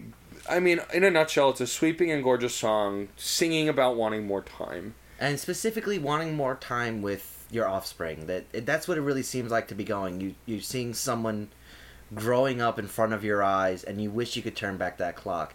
It's I would call it akin to if anybody's seen it, Bicentennial Man. Yeah. It's very much that early part of the uh, movie where Robin Williams' robot character shows up and sees Everybody Little he Miss loves dies, and falls yeah. in love with Little Miss, and Little Miss falls in love with him, and she moves on, and he stays the same, and you get that same sort of feeling here. This this I wrote down the most lines for this song because there's just so much in, uh, so much impactful words. Time can make the world strange. Folks you knew don't seem the same. Time don't care. It leaves you there and takes it all from you. Like it, it's Yeah. so. Mm. Well, you know, it it almost goes against the grain because you'd think almost like, okay, wait, they're robots. This doesn't seem to be as relevant. But then you start to think about it. Time is even something you can't really escape as a robot. No. Hey, No matter what, you're you're still part of the same laws of physics in us, and Yeah. time will flow. Even if you theoretically live to other to get uh, live forever, you've already been told that you will rust. So. Right. And also, they're a band that works with human counterparts, and their fans are human. And, And it's, it's- this sad idea that even, you know, they wish they could go back because eventually we'll get to a point where these things aren't there anymore. And they don't say like they are experiencing the time. That's Yeah. the whole thing. It's They told sound from removed. Everything else is changing around them, and it has to do with they really go acoustic in this one. Violin work, piano, guitar. It was really, really pointed, and this was once again the spine singing very solo, deep baritone. Yeah, Yeah. within the halfway point here, they started to have the format of a score to a film. There Yeah. was there was a full orchestra at Yeah. that point. Um, yeah. if, it if, felt like the end credits to a movie. It, Yeah. yeah, it, it just it was a full sweeping uh, sound uh, sound not uh, sound uh, soundscape like a Soundscape, perfect. You know, it was it, it we was love to use that term. yeah, Yeah, it was really it was a wonderful because we're getting towards the end here and and things are winding down. We've had we've had, you know, the the rising action into conflict and now we're res, you know, we're Yeah. moving into the resolution and it's it's bittersweet. And and and they're Yeah. not going to pull a punch from that, I thought know? it was kind of tasteful that they waited till Yeah. about the halfway point to really layer that in gently. And, gently. and don't you think even a blink you're safe? Just right there, right to the crux. uh, he just said it. No one, no one can escape. No one can escape the inevitable roll of the clock. and that's one of those songs that it just it it really pulls at your heartstrings because they're conveying again as robots we're looking at it from this perspective but it's still a relatable thing that Absolutely. everyone can understand it's weird Absolutely. because it has those layers any They any a- parent in the world will relate to this. Any Yeah. you know any anyone who's lost someone or or or feels regret at a missed opportunity Yeah. is going to you know weep at this song. the the smiles she had were they for me the golden hair she's three plus three and like all the imagery that's put into Yeah. here it's and it's so removed like you can feel that that coldness that they actually do in a lot of their music that that kind of logical nature they throw in a lot of their music that that is broken. It's almost like they're they're presenting this very logical idea or this logical stance in that very broken emotional state and it's just a great integration of of keeping it that slight chill of kind of alienness that they have in their perspective but making Well- it very humanized Well, it's more that you have to wonder what the focus is. You have to wonder whether are are they contemplating this as of themselves. But then again, you already said that they were removed in a sense from it. So Yes. it almost seems to be this give and take as to whether they're actually affected by it. But of Mm. course, they're affected by it from observing the human Right. perspective. Because just like you said, I mean, people will die all around you, and that's something that even a robot can't change, even if they themselves live forever. It's it's really really tough. If it's Yeah. amongst themselves, mm, who knows? and this That's also kind of a big question. this track compared with track 16 bleak horizon does what um what um dr- uh, what was it dream something and then make believe do together prelude to a dream, make, believe. So on this, they do this kind of a, a transition at the end, but it's a seamless transition into Bleak Horizon, which is the final track and an outro on the record, where it's the classic kid story, the child going, "Where are you guys going?" and then And talking about where they're going next. we're done here gonna move to the stratosphere hey now no need to be frightened Cause as long as we're together, there's nothing to fear. I don't believe in a bleak horizon. I won't concede to all of that. We need now something different. What we need now is a steam powered giraffe. And I love. And then the the little girl goes, "Okay, goodbye," and it's just like, "Oh." You know, And that and The story is over. yeah. Well, so had they twisted the namesake, their own namesake, uh, steam powered giraffe, into a metaphor for Yeah. something? Yeah, for something more. else. that yeah. transcends life, that Yeah. transcends everything. and what and then you know they do this thing where they they they wrap it up they have this outro and then they have a good solid this is a two minute song that's only about 30 to 40 seconds It's a three minute song that's about 45, yeah, 50 seconds. and then the whole tail end of the song is just strange Radar with sonar sweeping robotic sounds Or a satellite. I Yeah, got you the idea of a satellite. You mentioned like satellite pings and with Yeah. like the the, the You know- Satellite pings like you'd expect Sputnik to do, Yes. kind of Yeah. primitive in Yes. this way. with a lot of the earlier I, I did recognize it it did sound like a lot of the earlier interpretations of what the universe actually sounds like Uh, I sure, did sure. catch- but I did- I do the think you radio were- waves of space in auditory form I, you know, I wouldn't be surprised if that's what it was, because yeah, I could. When you first said sonar, that kind of immediately hit me. Like it does actually sound like sonar, like it's being played through underwater. But I think I'm more with the Sputnik. astrological. I mean, yeah I mean no astronomical. especially since they Well, they they're well, alluding this is to that they're because to- of the very, very final thing the here. stinger. The album has a It's- stinger. its own stinger, its own self pitch. What's gonna be the next album for you? Where is Steam Powered Giraffe gonna be? We'll In space. We'll see you in the ro- space. the robot that introed the record and the intro track at the end says we'll see you next time in space yes. and, And so- whoa, number one, whoa, Yeah, one, That's whoa. a that's a Yeah. That's nobody's nobody does that. Nobody does that in Mario an album. They do that. Nobody does that in an album. Well, they do that. They do that. They did it. they did it it's done Th- What that does it's is done It's what that been does did is is does something that actually this it turns the whole album and we've been I've been seeing this I was seeing this multiple a couple of us were seeing this it turns it into a Disney Pixar movie yeah the Yeah. whole thing it becomes a uniform story Well, the reason I, the, also the reason I said it related to Pixar is because Pixar are a level of movie, and and Disney's done this a bit on their own now too with Wreck It Ralph and Tangled. But it, it's mostly a Pixar thing to take something that's clearly for kids, but put enough layers in for adults that they won't be bored either. You know, Wall-E. t- take a look at uh, even a better example. Up, Up has death in the first thirty minutes. Yeah. not something that. You know, the kids weren't crying. The, the adults were the ones bawling. I, I I saw it in theaters kids were crying too Well, but it's you know it's she that idea that you can approach adult themes, but still be family friendly. And and, my experience, and, and Pixar bring- has done this, and the Muppets have also done this. Mon- I think they're, they're a good cross uh, cross age group right there. monsters I mean Well- there's so many of them But I do want to say something. Yeah. Uh, just really quickly here.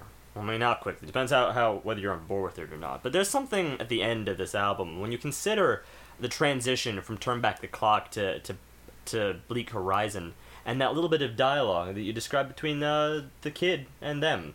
That well, where are you going? Well, we've had. It's almost like we've had enough. We're leaving. yeah. It, it kind of implies that there's been a little bit more going on than we're even seeing in this album, which means there could be yet another layer. Uh, Hmm. You consider "Turn Back the Clock," it's almost got a twang of of anger to it. Why else would anyone? I mean, yes, we say it mournfully, but often we really do want the clock turned back. It's kind of wishing itself out of fruition. You're they not gonna, have it's to not going to become on true. Yeah. that's what it's that they have to move on That's and it. aren't happy with it That's the that's the what I get from it. it could So- be double meaning. I could see that. Well, then that would implies that there would be more going on throughout the album from front to back. Well, that's also possible. I mean, this this this whole album is layers upon layers upon layers of stuff. I can, you know, I can I can only imagine that after I've listened to this like the fiftieth time, I'll discover something and go, "Oh, that's what they meant." yeah. I kind of I'm kind of viewing this as E.T. Go They, on. no, it's, they show up. We had Listen, join listen. us to, with John. John's They show up, have a grunt bunch of great adventures with whoever they've met, Mm-hmm. back and forth. This uh, it's almost like they're talking about this girl that this child that they met on Earth. That- Mm-hmm. At the end of it, like this child they met, they went on a series of great adventures. something kind of gets messed up towards the end, things go wrong, and then they have to leave. Mhm. That's ET. Uh, okay, That's E ET. kinda. Okay. But he really had had to go home, And he, now he was they left have to there. he was dying. No, He but that's was- the whole thing. They have to go. No, this is a choice to me. I can't Yeah, buy it. they're- this they're is, this is a solid They're choosing choice. to leave. It was These cool. are Okay. sentient beings. Yeah. But eh, okay, there is parallels, just not deep. Well, it yeah. I mean, the, the, yes, parallels.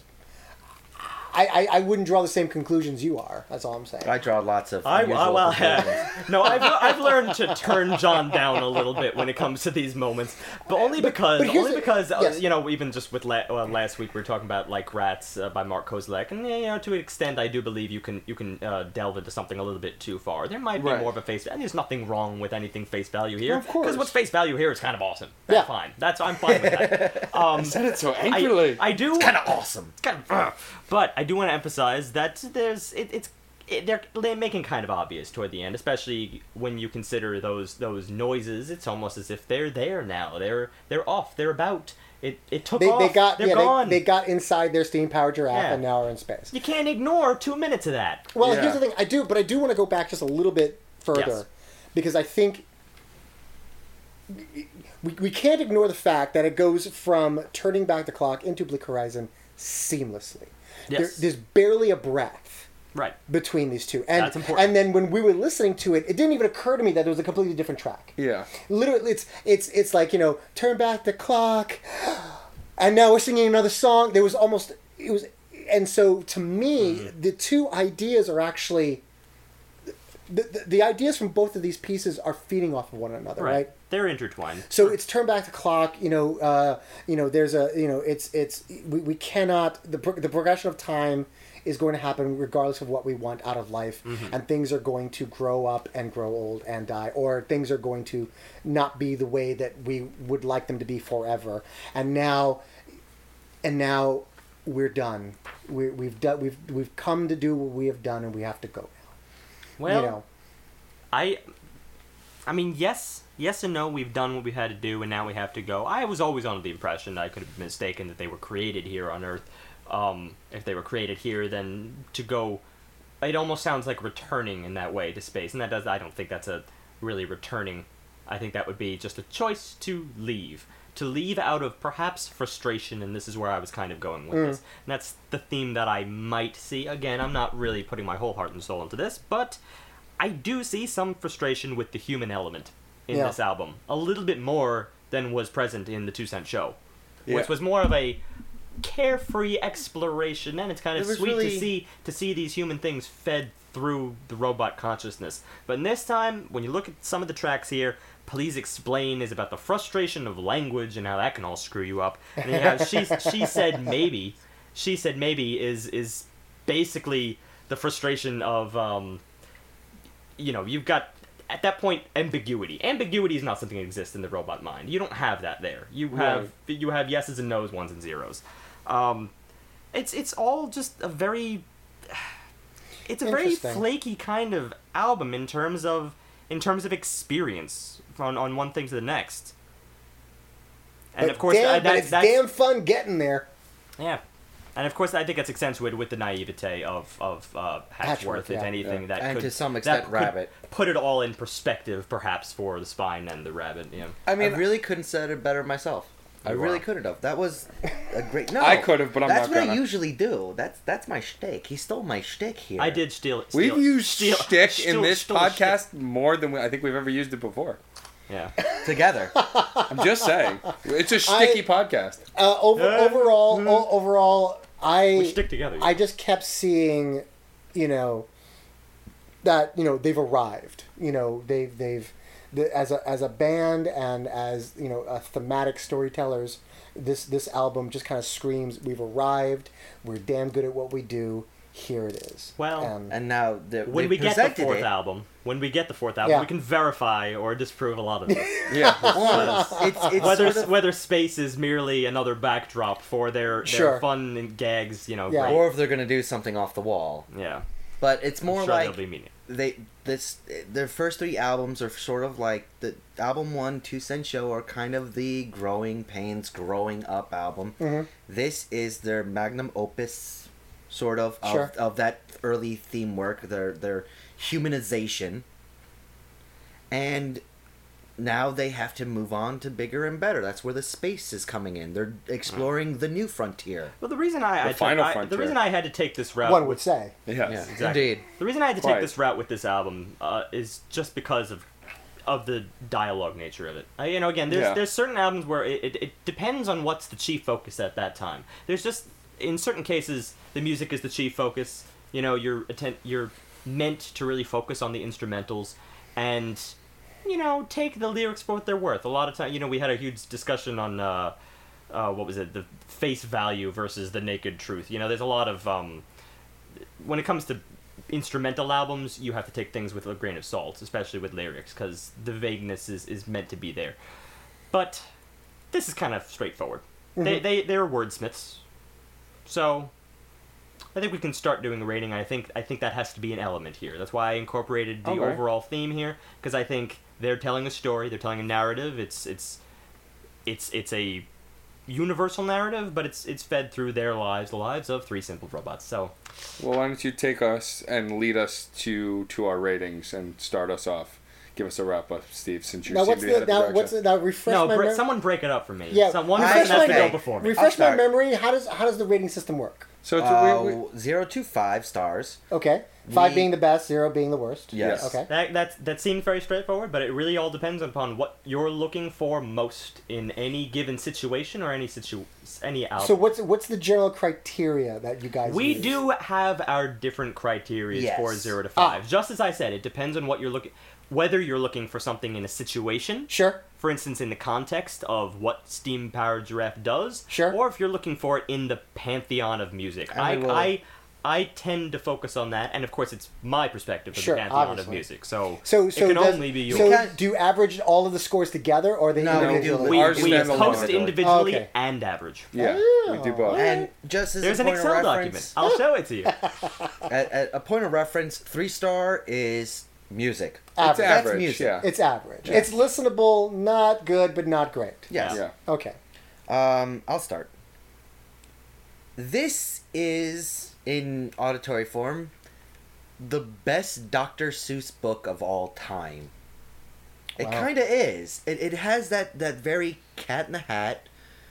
Start somewhere, go on adventures, do this, do that, back and forth. But there's a message in there. There's meaning in there. All right, all right. It That, goes that through save that yourself transition. from the ET thing. I like yeah, that better. I found Seuss, Seuss is probably more accurate. There you go. It's it's not.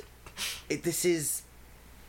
You look at it through the. You look at it just without the depth, and I don't think you're gonna realize so much of what's here.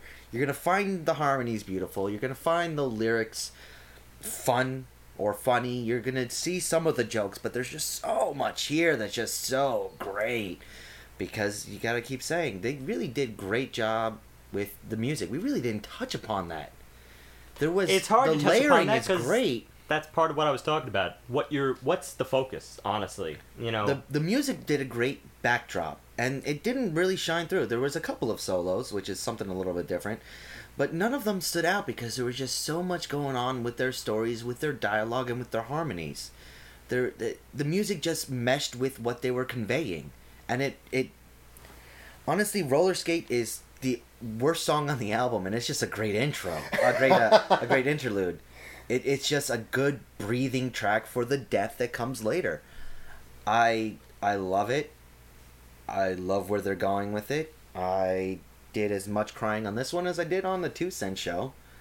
Um, there's even uh, subtext in some of the songs like "Wired Wrong" that we didn't even touch upon, that you can find out for yourself. Just go to their website. I I just so emotionally so so uh, so connected to it. The lyrics are great, all over the place. This is this is a four seven five. This is just an incredible album. Um, okay. I- So what? A four point seven five. That's Yeah. really high for me. Wow. I've given out one five and one four nine. goodness. And only like maybe five or 6 I'll have see been the Excel four or five, document. Yeah. I'll look at the Excel doc. Goodness. as Yeah. I push up my glasses. Um, uh, John kind of summed it up fairly well. Um, I want to go out and say it first. I didn't give this album a fair chance the first time I heard it, and I discovered a lot about it on the second listen. And subsequent listens after that, I think I'll discover more. And it, it it's funny because I had the same experience with Two Cent Show.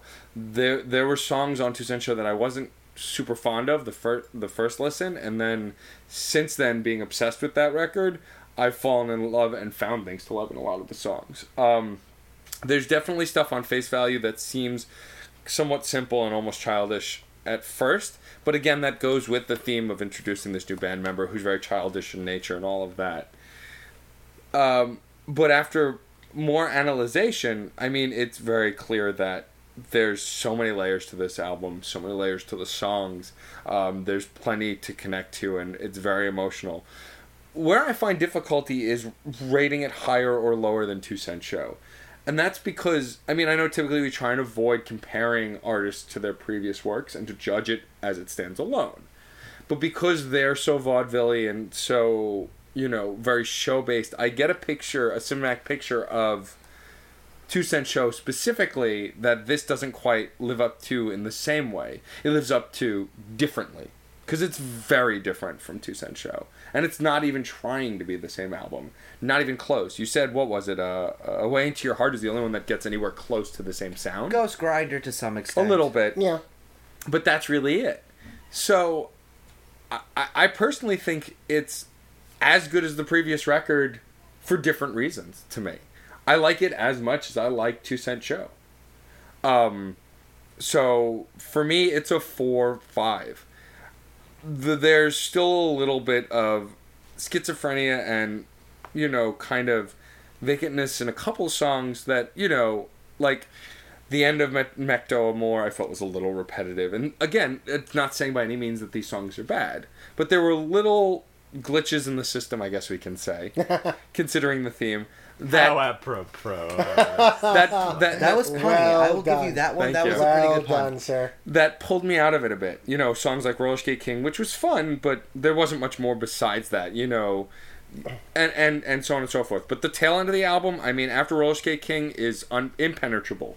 It's brilliantly done, and as a whole, I still love the record. So I put it on the same level I put the last record. It's a four point five for me.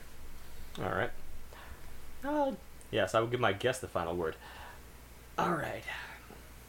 There's a lot of layers to what this band does, and I, I I'm going to go as far as to say this album specifically over that of the Two Cent Show. Again, this is not really about a comparison thing. You know, I, I tend to. I just said I kind of tend to rate it against the Pantheon. I'm. It's. It, I respect what they do within their own discography and I I'm going to mention that at least. There's there was definitely a little bit more camp value in my opinion in in the 2 cent show than there was here. I know that's kind of strange considering the seeming immaturity here, but I mean immaturity of course in the fact that it seems to be uh, aimed toward a toward a kid audience. But that's not to say that the that the overall theme needs to be directed toward a kiddie audience. I think the overall theme is directed toward everybody. That's that universal album, which is pretty important uh, in my mind toward the the grand scheme of things, the pantheon. Prior to that, I suppose maybe the Two Cent Show was a little bit more nichey. It was great. It was it was perfect, but it was it, wa it was still a quirk in its way. I enjoyed it in its quirkiness, but I couldn't say that it would apply to everyone. You know, there was still that. We actually have gone this entire day without even mentioning steampunk. Hardly, hardly. Steampunk, of course, is where they kind of got their uh, their popularity from because they were popular within the within the ilk. But this album, it sort of steps out of that a little bit, and I'm kind of glad for it. I don't like things always falling into like a neat little box. I know that they have their their target audience, and that's very very important from a marketing perspective. But I'm so appreciative that they that they made the conscious effort to go a little bit more broad. A lot of themes here, narrative themes about coming to terms with the world around you, which every kid should be familiar with, or should grow to become familiar with, uh, and which just about everyone should become familiar with at some point. again, I'm not really married to that theme necessarily, at least in terms of they're they're going to space because they're you know disgusted with the world. I think it would be a little bit a little bit too strong. But I do think there's that exploration of the world around, you, which I just I just love so much. But then I have to switch gears, and I think we've ta- already talked that to death. I don't want to repeat it to death. So I want to switch gears here and just talk about the music for a little bit. Because that's the one thing here which I'm sort of iffy about. There's moments. Uh, well, first of all, harmonies. There's no question. We've all pretty much agreed that the harmonies are like stellar. They have amazing vocal ability. So let's see how it works together with the rest. It tends to go back and forth song by song. If I had one critique here from a musical standpoint, it, it might go back to what I experienced in in a way into your heart uh, track five. Just because of that that little country shift. Not just because you know they decided to switch genres halfway through the thought halfway through the song. They're actually very talented at at making songs meld. But then it's how their strongest suit those harmonies work with what's going underneath them. And that I sometimes felt like the rest was a little weak by comparison because their harmonies are just so overtly good like, there was a lot going on there in terms of their vocal work in that track, and I just felt like the music was there. And I don't necessarily want to feel that. I'm I still in the end kind of boil it down to music. I love narrative, but you know, nothing will get me going like music that fits that narrative and and accentuates that emotion. For me, it comes down to the music in the end. That said, that's objectively. I do think I'm going to make this an objective an objective rating. I want to just add that as one element. It's one element, and I think the theme here is probably the most important thing. So I'm going to. I was somewhere between you with the 4.5 and the 4.75, but just because I'm so unbelievably entertained, I'm sticking with John's 4.75. Wowzers. Well, um, it's it's it's no secret that I love this band, and I've loved this band for a very very long time, and I've been looking forward to this album for a long time, and I am both absolutely uh, pleased and proud of the work that they did, and and really embrace the the new stuff that they're doing, the bolder uh, chances they're making lyrically, the bolder chances they're making musically. Um, they've always been very good storytellers. They've always been very good at being funny. Um, this is the first album where they don't feel the need to be funny all the time, and this is a very funny album. This has got a lot of really good, genuine laughs in it. We we laughed through. Yeah. Like throughout some. throughout there's some really funny and amazing jokes but they're not relying on the jokes uh, they it's funny because that's just who they are they just see the world through a comedic lens but there's also a profound sadness there's a profound sense of of, of loss and uh, you know, uh, you you it sort of it, it, it goes it goes to that sort of classic comedic thing where you know you can only be hysterically funny if you've experienced something profoundly sad. Yeah. And and to me, this album really at least brings home for me like the sense that there's there's uh, uh, there's a profound, uh, deep and and meaningful thing that they're they are trying to say. And you know it's it could be a, it could be a couple of things. It could be a call to action. It could be um, you know we're, we're all different and that's okay.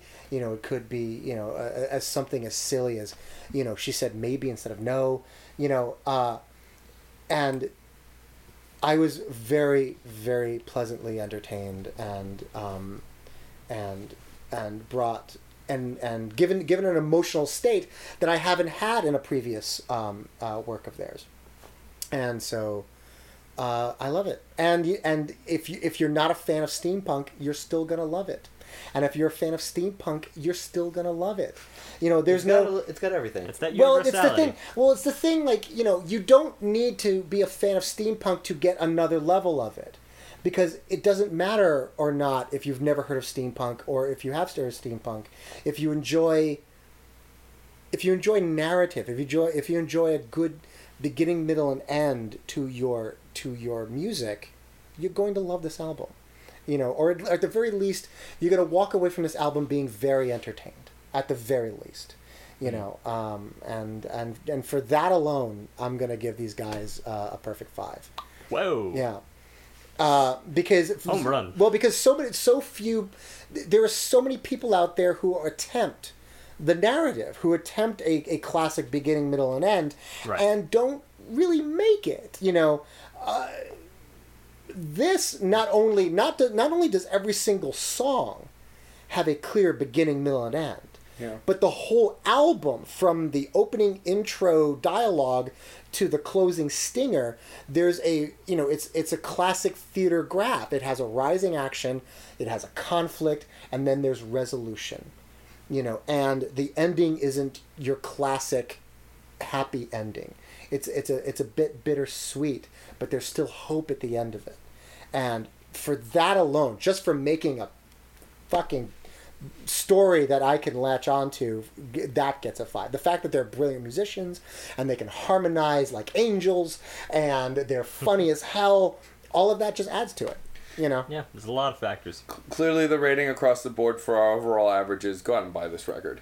Hands down, just throw money at it. Get on this is on, on a get level on- of burn it, listen to it, buy it. Just buy the freaking record. Just buy it. Just go get it. just go buy it. You're gonna. Uh, you're you're going to. eat You know. There's very few people I could think of that wouldn't find something entertaining in this. Get get this Nelson's album absolutely right. and give them money so they can make more. Yeah, and that's the what it thing- boils and- down and- to. I want them to keep making. and music. ultimately there are only like five or six albums that i will listen to all the way through and not skip over a track in fact there's very few albums where i like more than two tracks on it this uh, along with maybe five others is something that i will listen to beginning middle and end without skipping a damn one It's very important Yeah. for records. I even feel like uh, 4.75. You know, we I've only rated a few things, a small handful of things. Yeah. above that.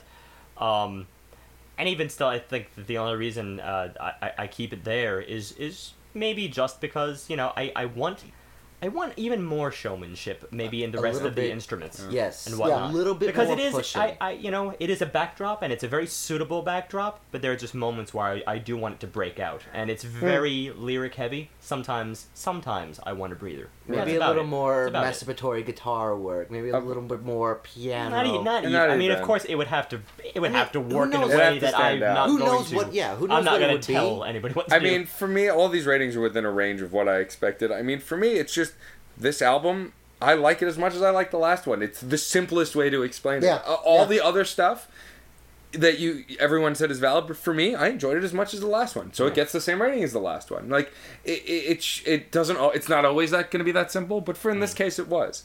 Um, thank you for bringing us this record. Um, thank you thank you for letting me I, bring it I think you're a record breaker in terms of guests that we've had on, and when you add up the average, the total average, I believe you're going to be the winner. yeah. so there you go. so that. you win there. There's that, which is nice. Um, Yeah. can i put that on my website Yeah. Yes, absolutely. Yes, you can. Absolutely. I won hey, guess what? records. I won Crash Chords. I won. i want it Um, if you want to hear Nelson's backstory and where he comes from and what he does and all his details of his life from chi- birth to death, because he's really a ghost and not actually here, listen to episode. Uh, episode 19. But And, uh, yeah, unfortunately, because you brought us such an awesome record, you're short on time, buddy. Tell us more about your life. i don't care Here's here's what I'm gonna say. I'm a magician. I have a website, nelsonlugo.com. You want to see magic? You want to see nerdy magic? You want to hear me tell jokes? Go to nelsonlugo.com. If you want, if I also have a podcast that uh, I co-host with a nerdy nerd nerdy nerdcore rapper. That's that's redundant. it is Uh, but but it's called That's the Epic exaggeratory. Piecast. You can find it at nerdyshow.com along with an, a family of other nerdy podcasts. So go to nerdyshow.com and we are Epic Piecast. You could talk a little more. You got 10 minutes. Oh fuck! so I got it all out. I screwed you.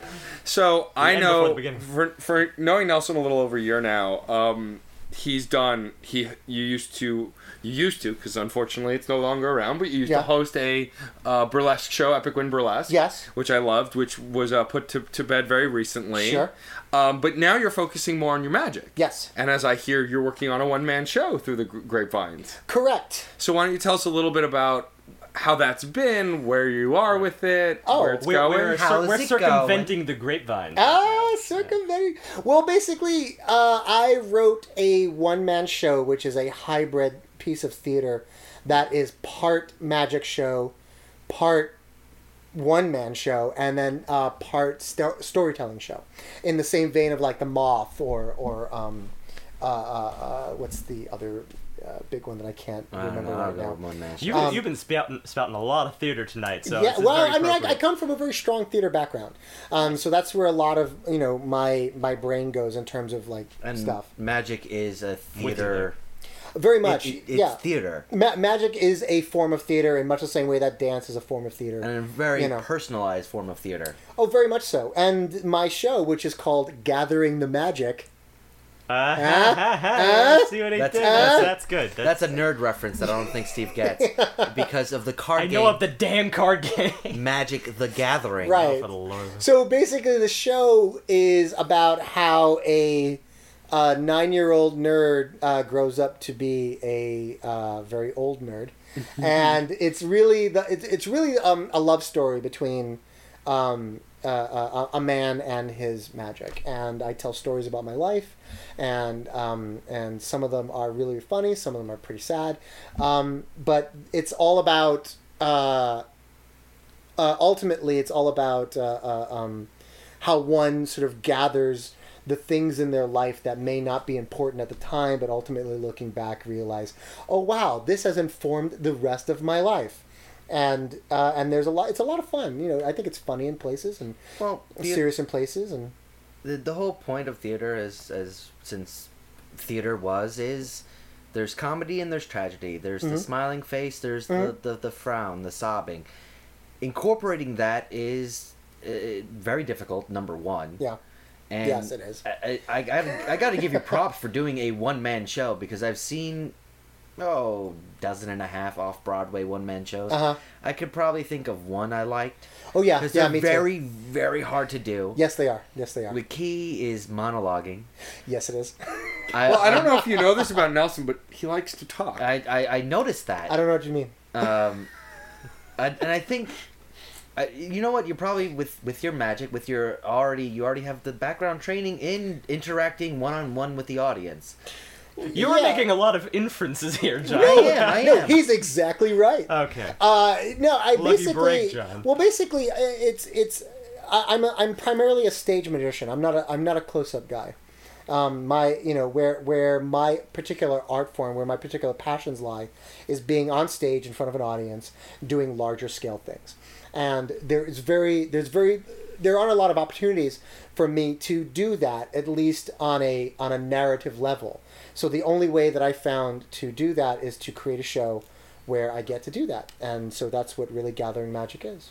And also, I I've found when looking at TV movies and other things, when when people are trying to get to that next level, a lot of the times if they can't find something to join, they do it themselves. Yeah, That's the key. And and I think that that's great because a it's a, people relate to a personal story. absolutely. And the fact that well, there's no magic show that you want to become a part of or travel with, so you'll make a show yourself Yeah, that you feel comfortable with yeah. and that you really want to put out there. Yeah, well, yeah. I mean, it's a it's a very uh, it's a vulnerable piece. Um, it's you know it's I, I I do like to talk about myself, but I don't necessarily like to share a lot about myself. Right. And so this this to me is a very vulnerable, very uh, raw, uh, very emotional piece, and um, I'm I'm I'm happy and terrified that it's now a thing in my life. and I, I hate to put you on the spot. But, Sure. But I'm gonna. Okay. Uh, I'm not going to do a magic trick on the radio. No, it doesn't that's- work that way. I was gonna ask that. I was gonna ask you if you had any verbal auditory magic tricks. Just yeah, we case, haven't been mentioning case. it, but he's been routinely making each of his fingers disappear and reappear in other parts of his body. But uh, True. this this show, do we have a time frame? Um, I I was planning for a late uh, January um, um, uh, premiere. Uh, unfortunately, I, I lost my theater space uh, a month ago, that's and all. so I'm kind of scrambling for another theater space. But if you go to if you go to nelsonlugo.com, um, all of the information will be available there as I get it.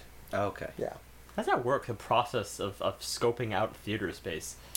I- I, It- I'm it's like it's, I, no, it's, it's no, no, no, no. It's it's it's a lot like finding an apartment in New York. You know, I, I wanted so to. it's like pulling I wanted to teeth. liken it. I wanted to liken And it to that, but maybe a lot worse. It's no, it's like it's well, no. When you're renting an apartment, people actually want you to be a good tenant. They want to find people who are going to be good people to rent mm. the apartment, right? In theaters, like n- nobody wants you, nobody wants you, and nobody cares. Yeah. and so you have to sell them. You have to like, sell yourself. No, hey, this is a thing you want. I don't know if I want that. No, it's a hybrid theater. I don't know what that word means. so, you know. Well, we wish you all the luck with your show. Thank and you. I look forward to seeing it once it's once you have a theater and you're you're out and running. Thank you very much. Thank Um, you. A theater. A theater. A theater. Yeah. Um, and we definitely appreciate having you again. Thank you. And Thank you, we thank look you. forward to having you in the future. Maybe we'll get you and your co-host on here, who has not been named actually the entire podcast, which is Good. surprising. that asshole. Um, And Steve's just going, I have more to bleep. he might not even do it. I have a life. no, you don't, please. Um, mean. but uh, but we would love to have both of you guys on the show, and um, Sure. Um, Can we say his name now?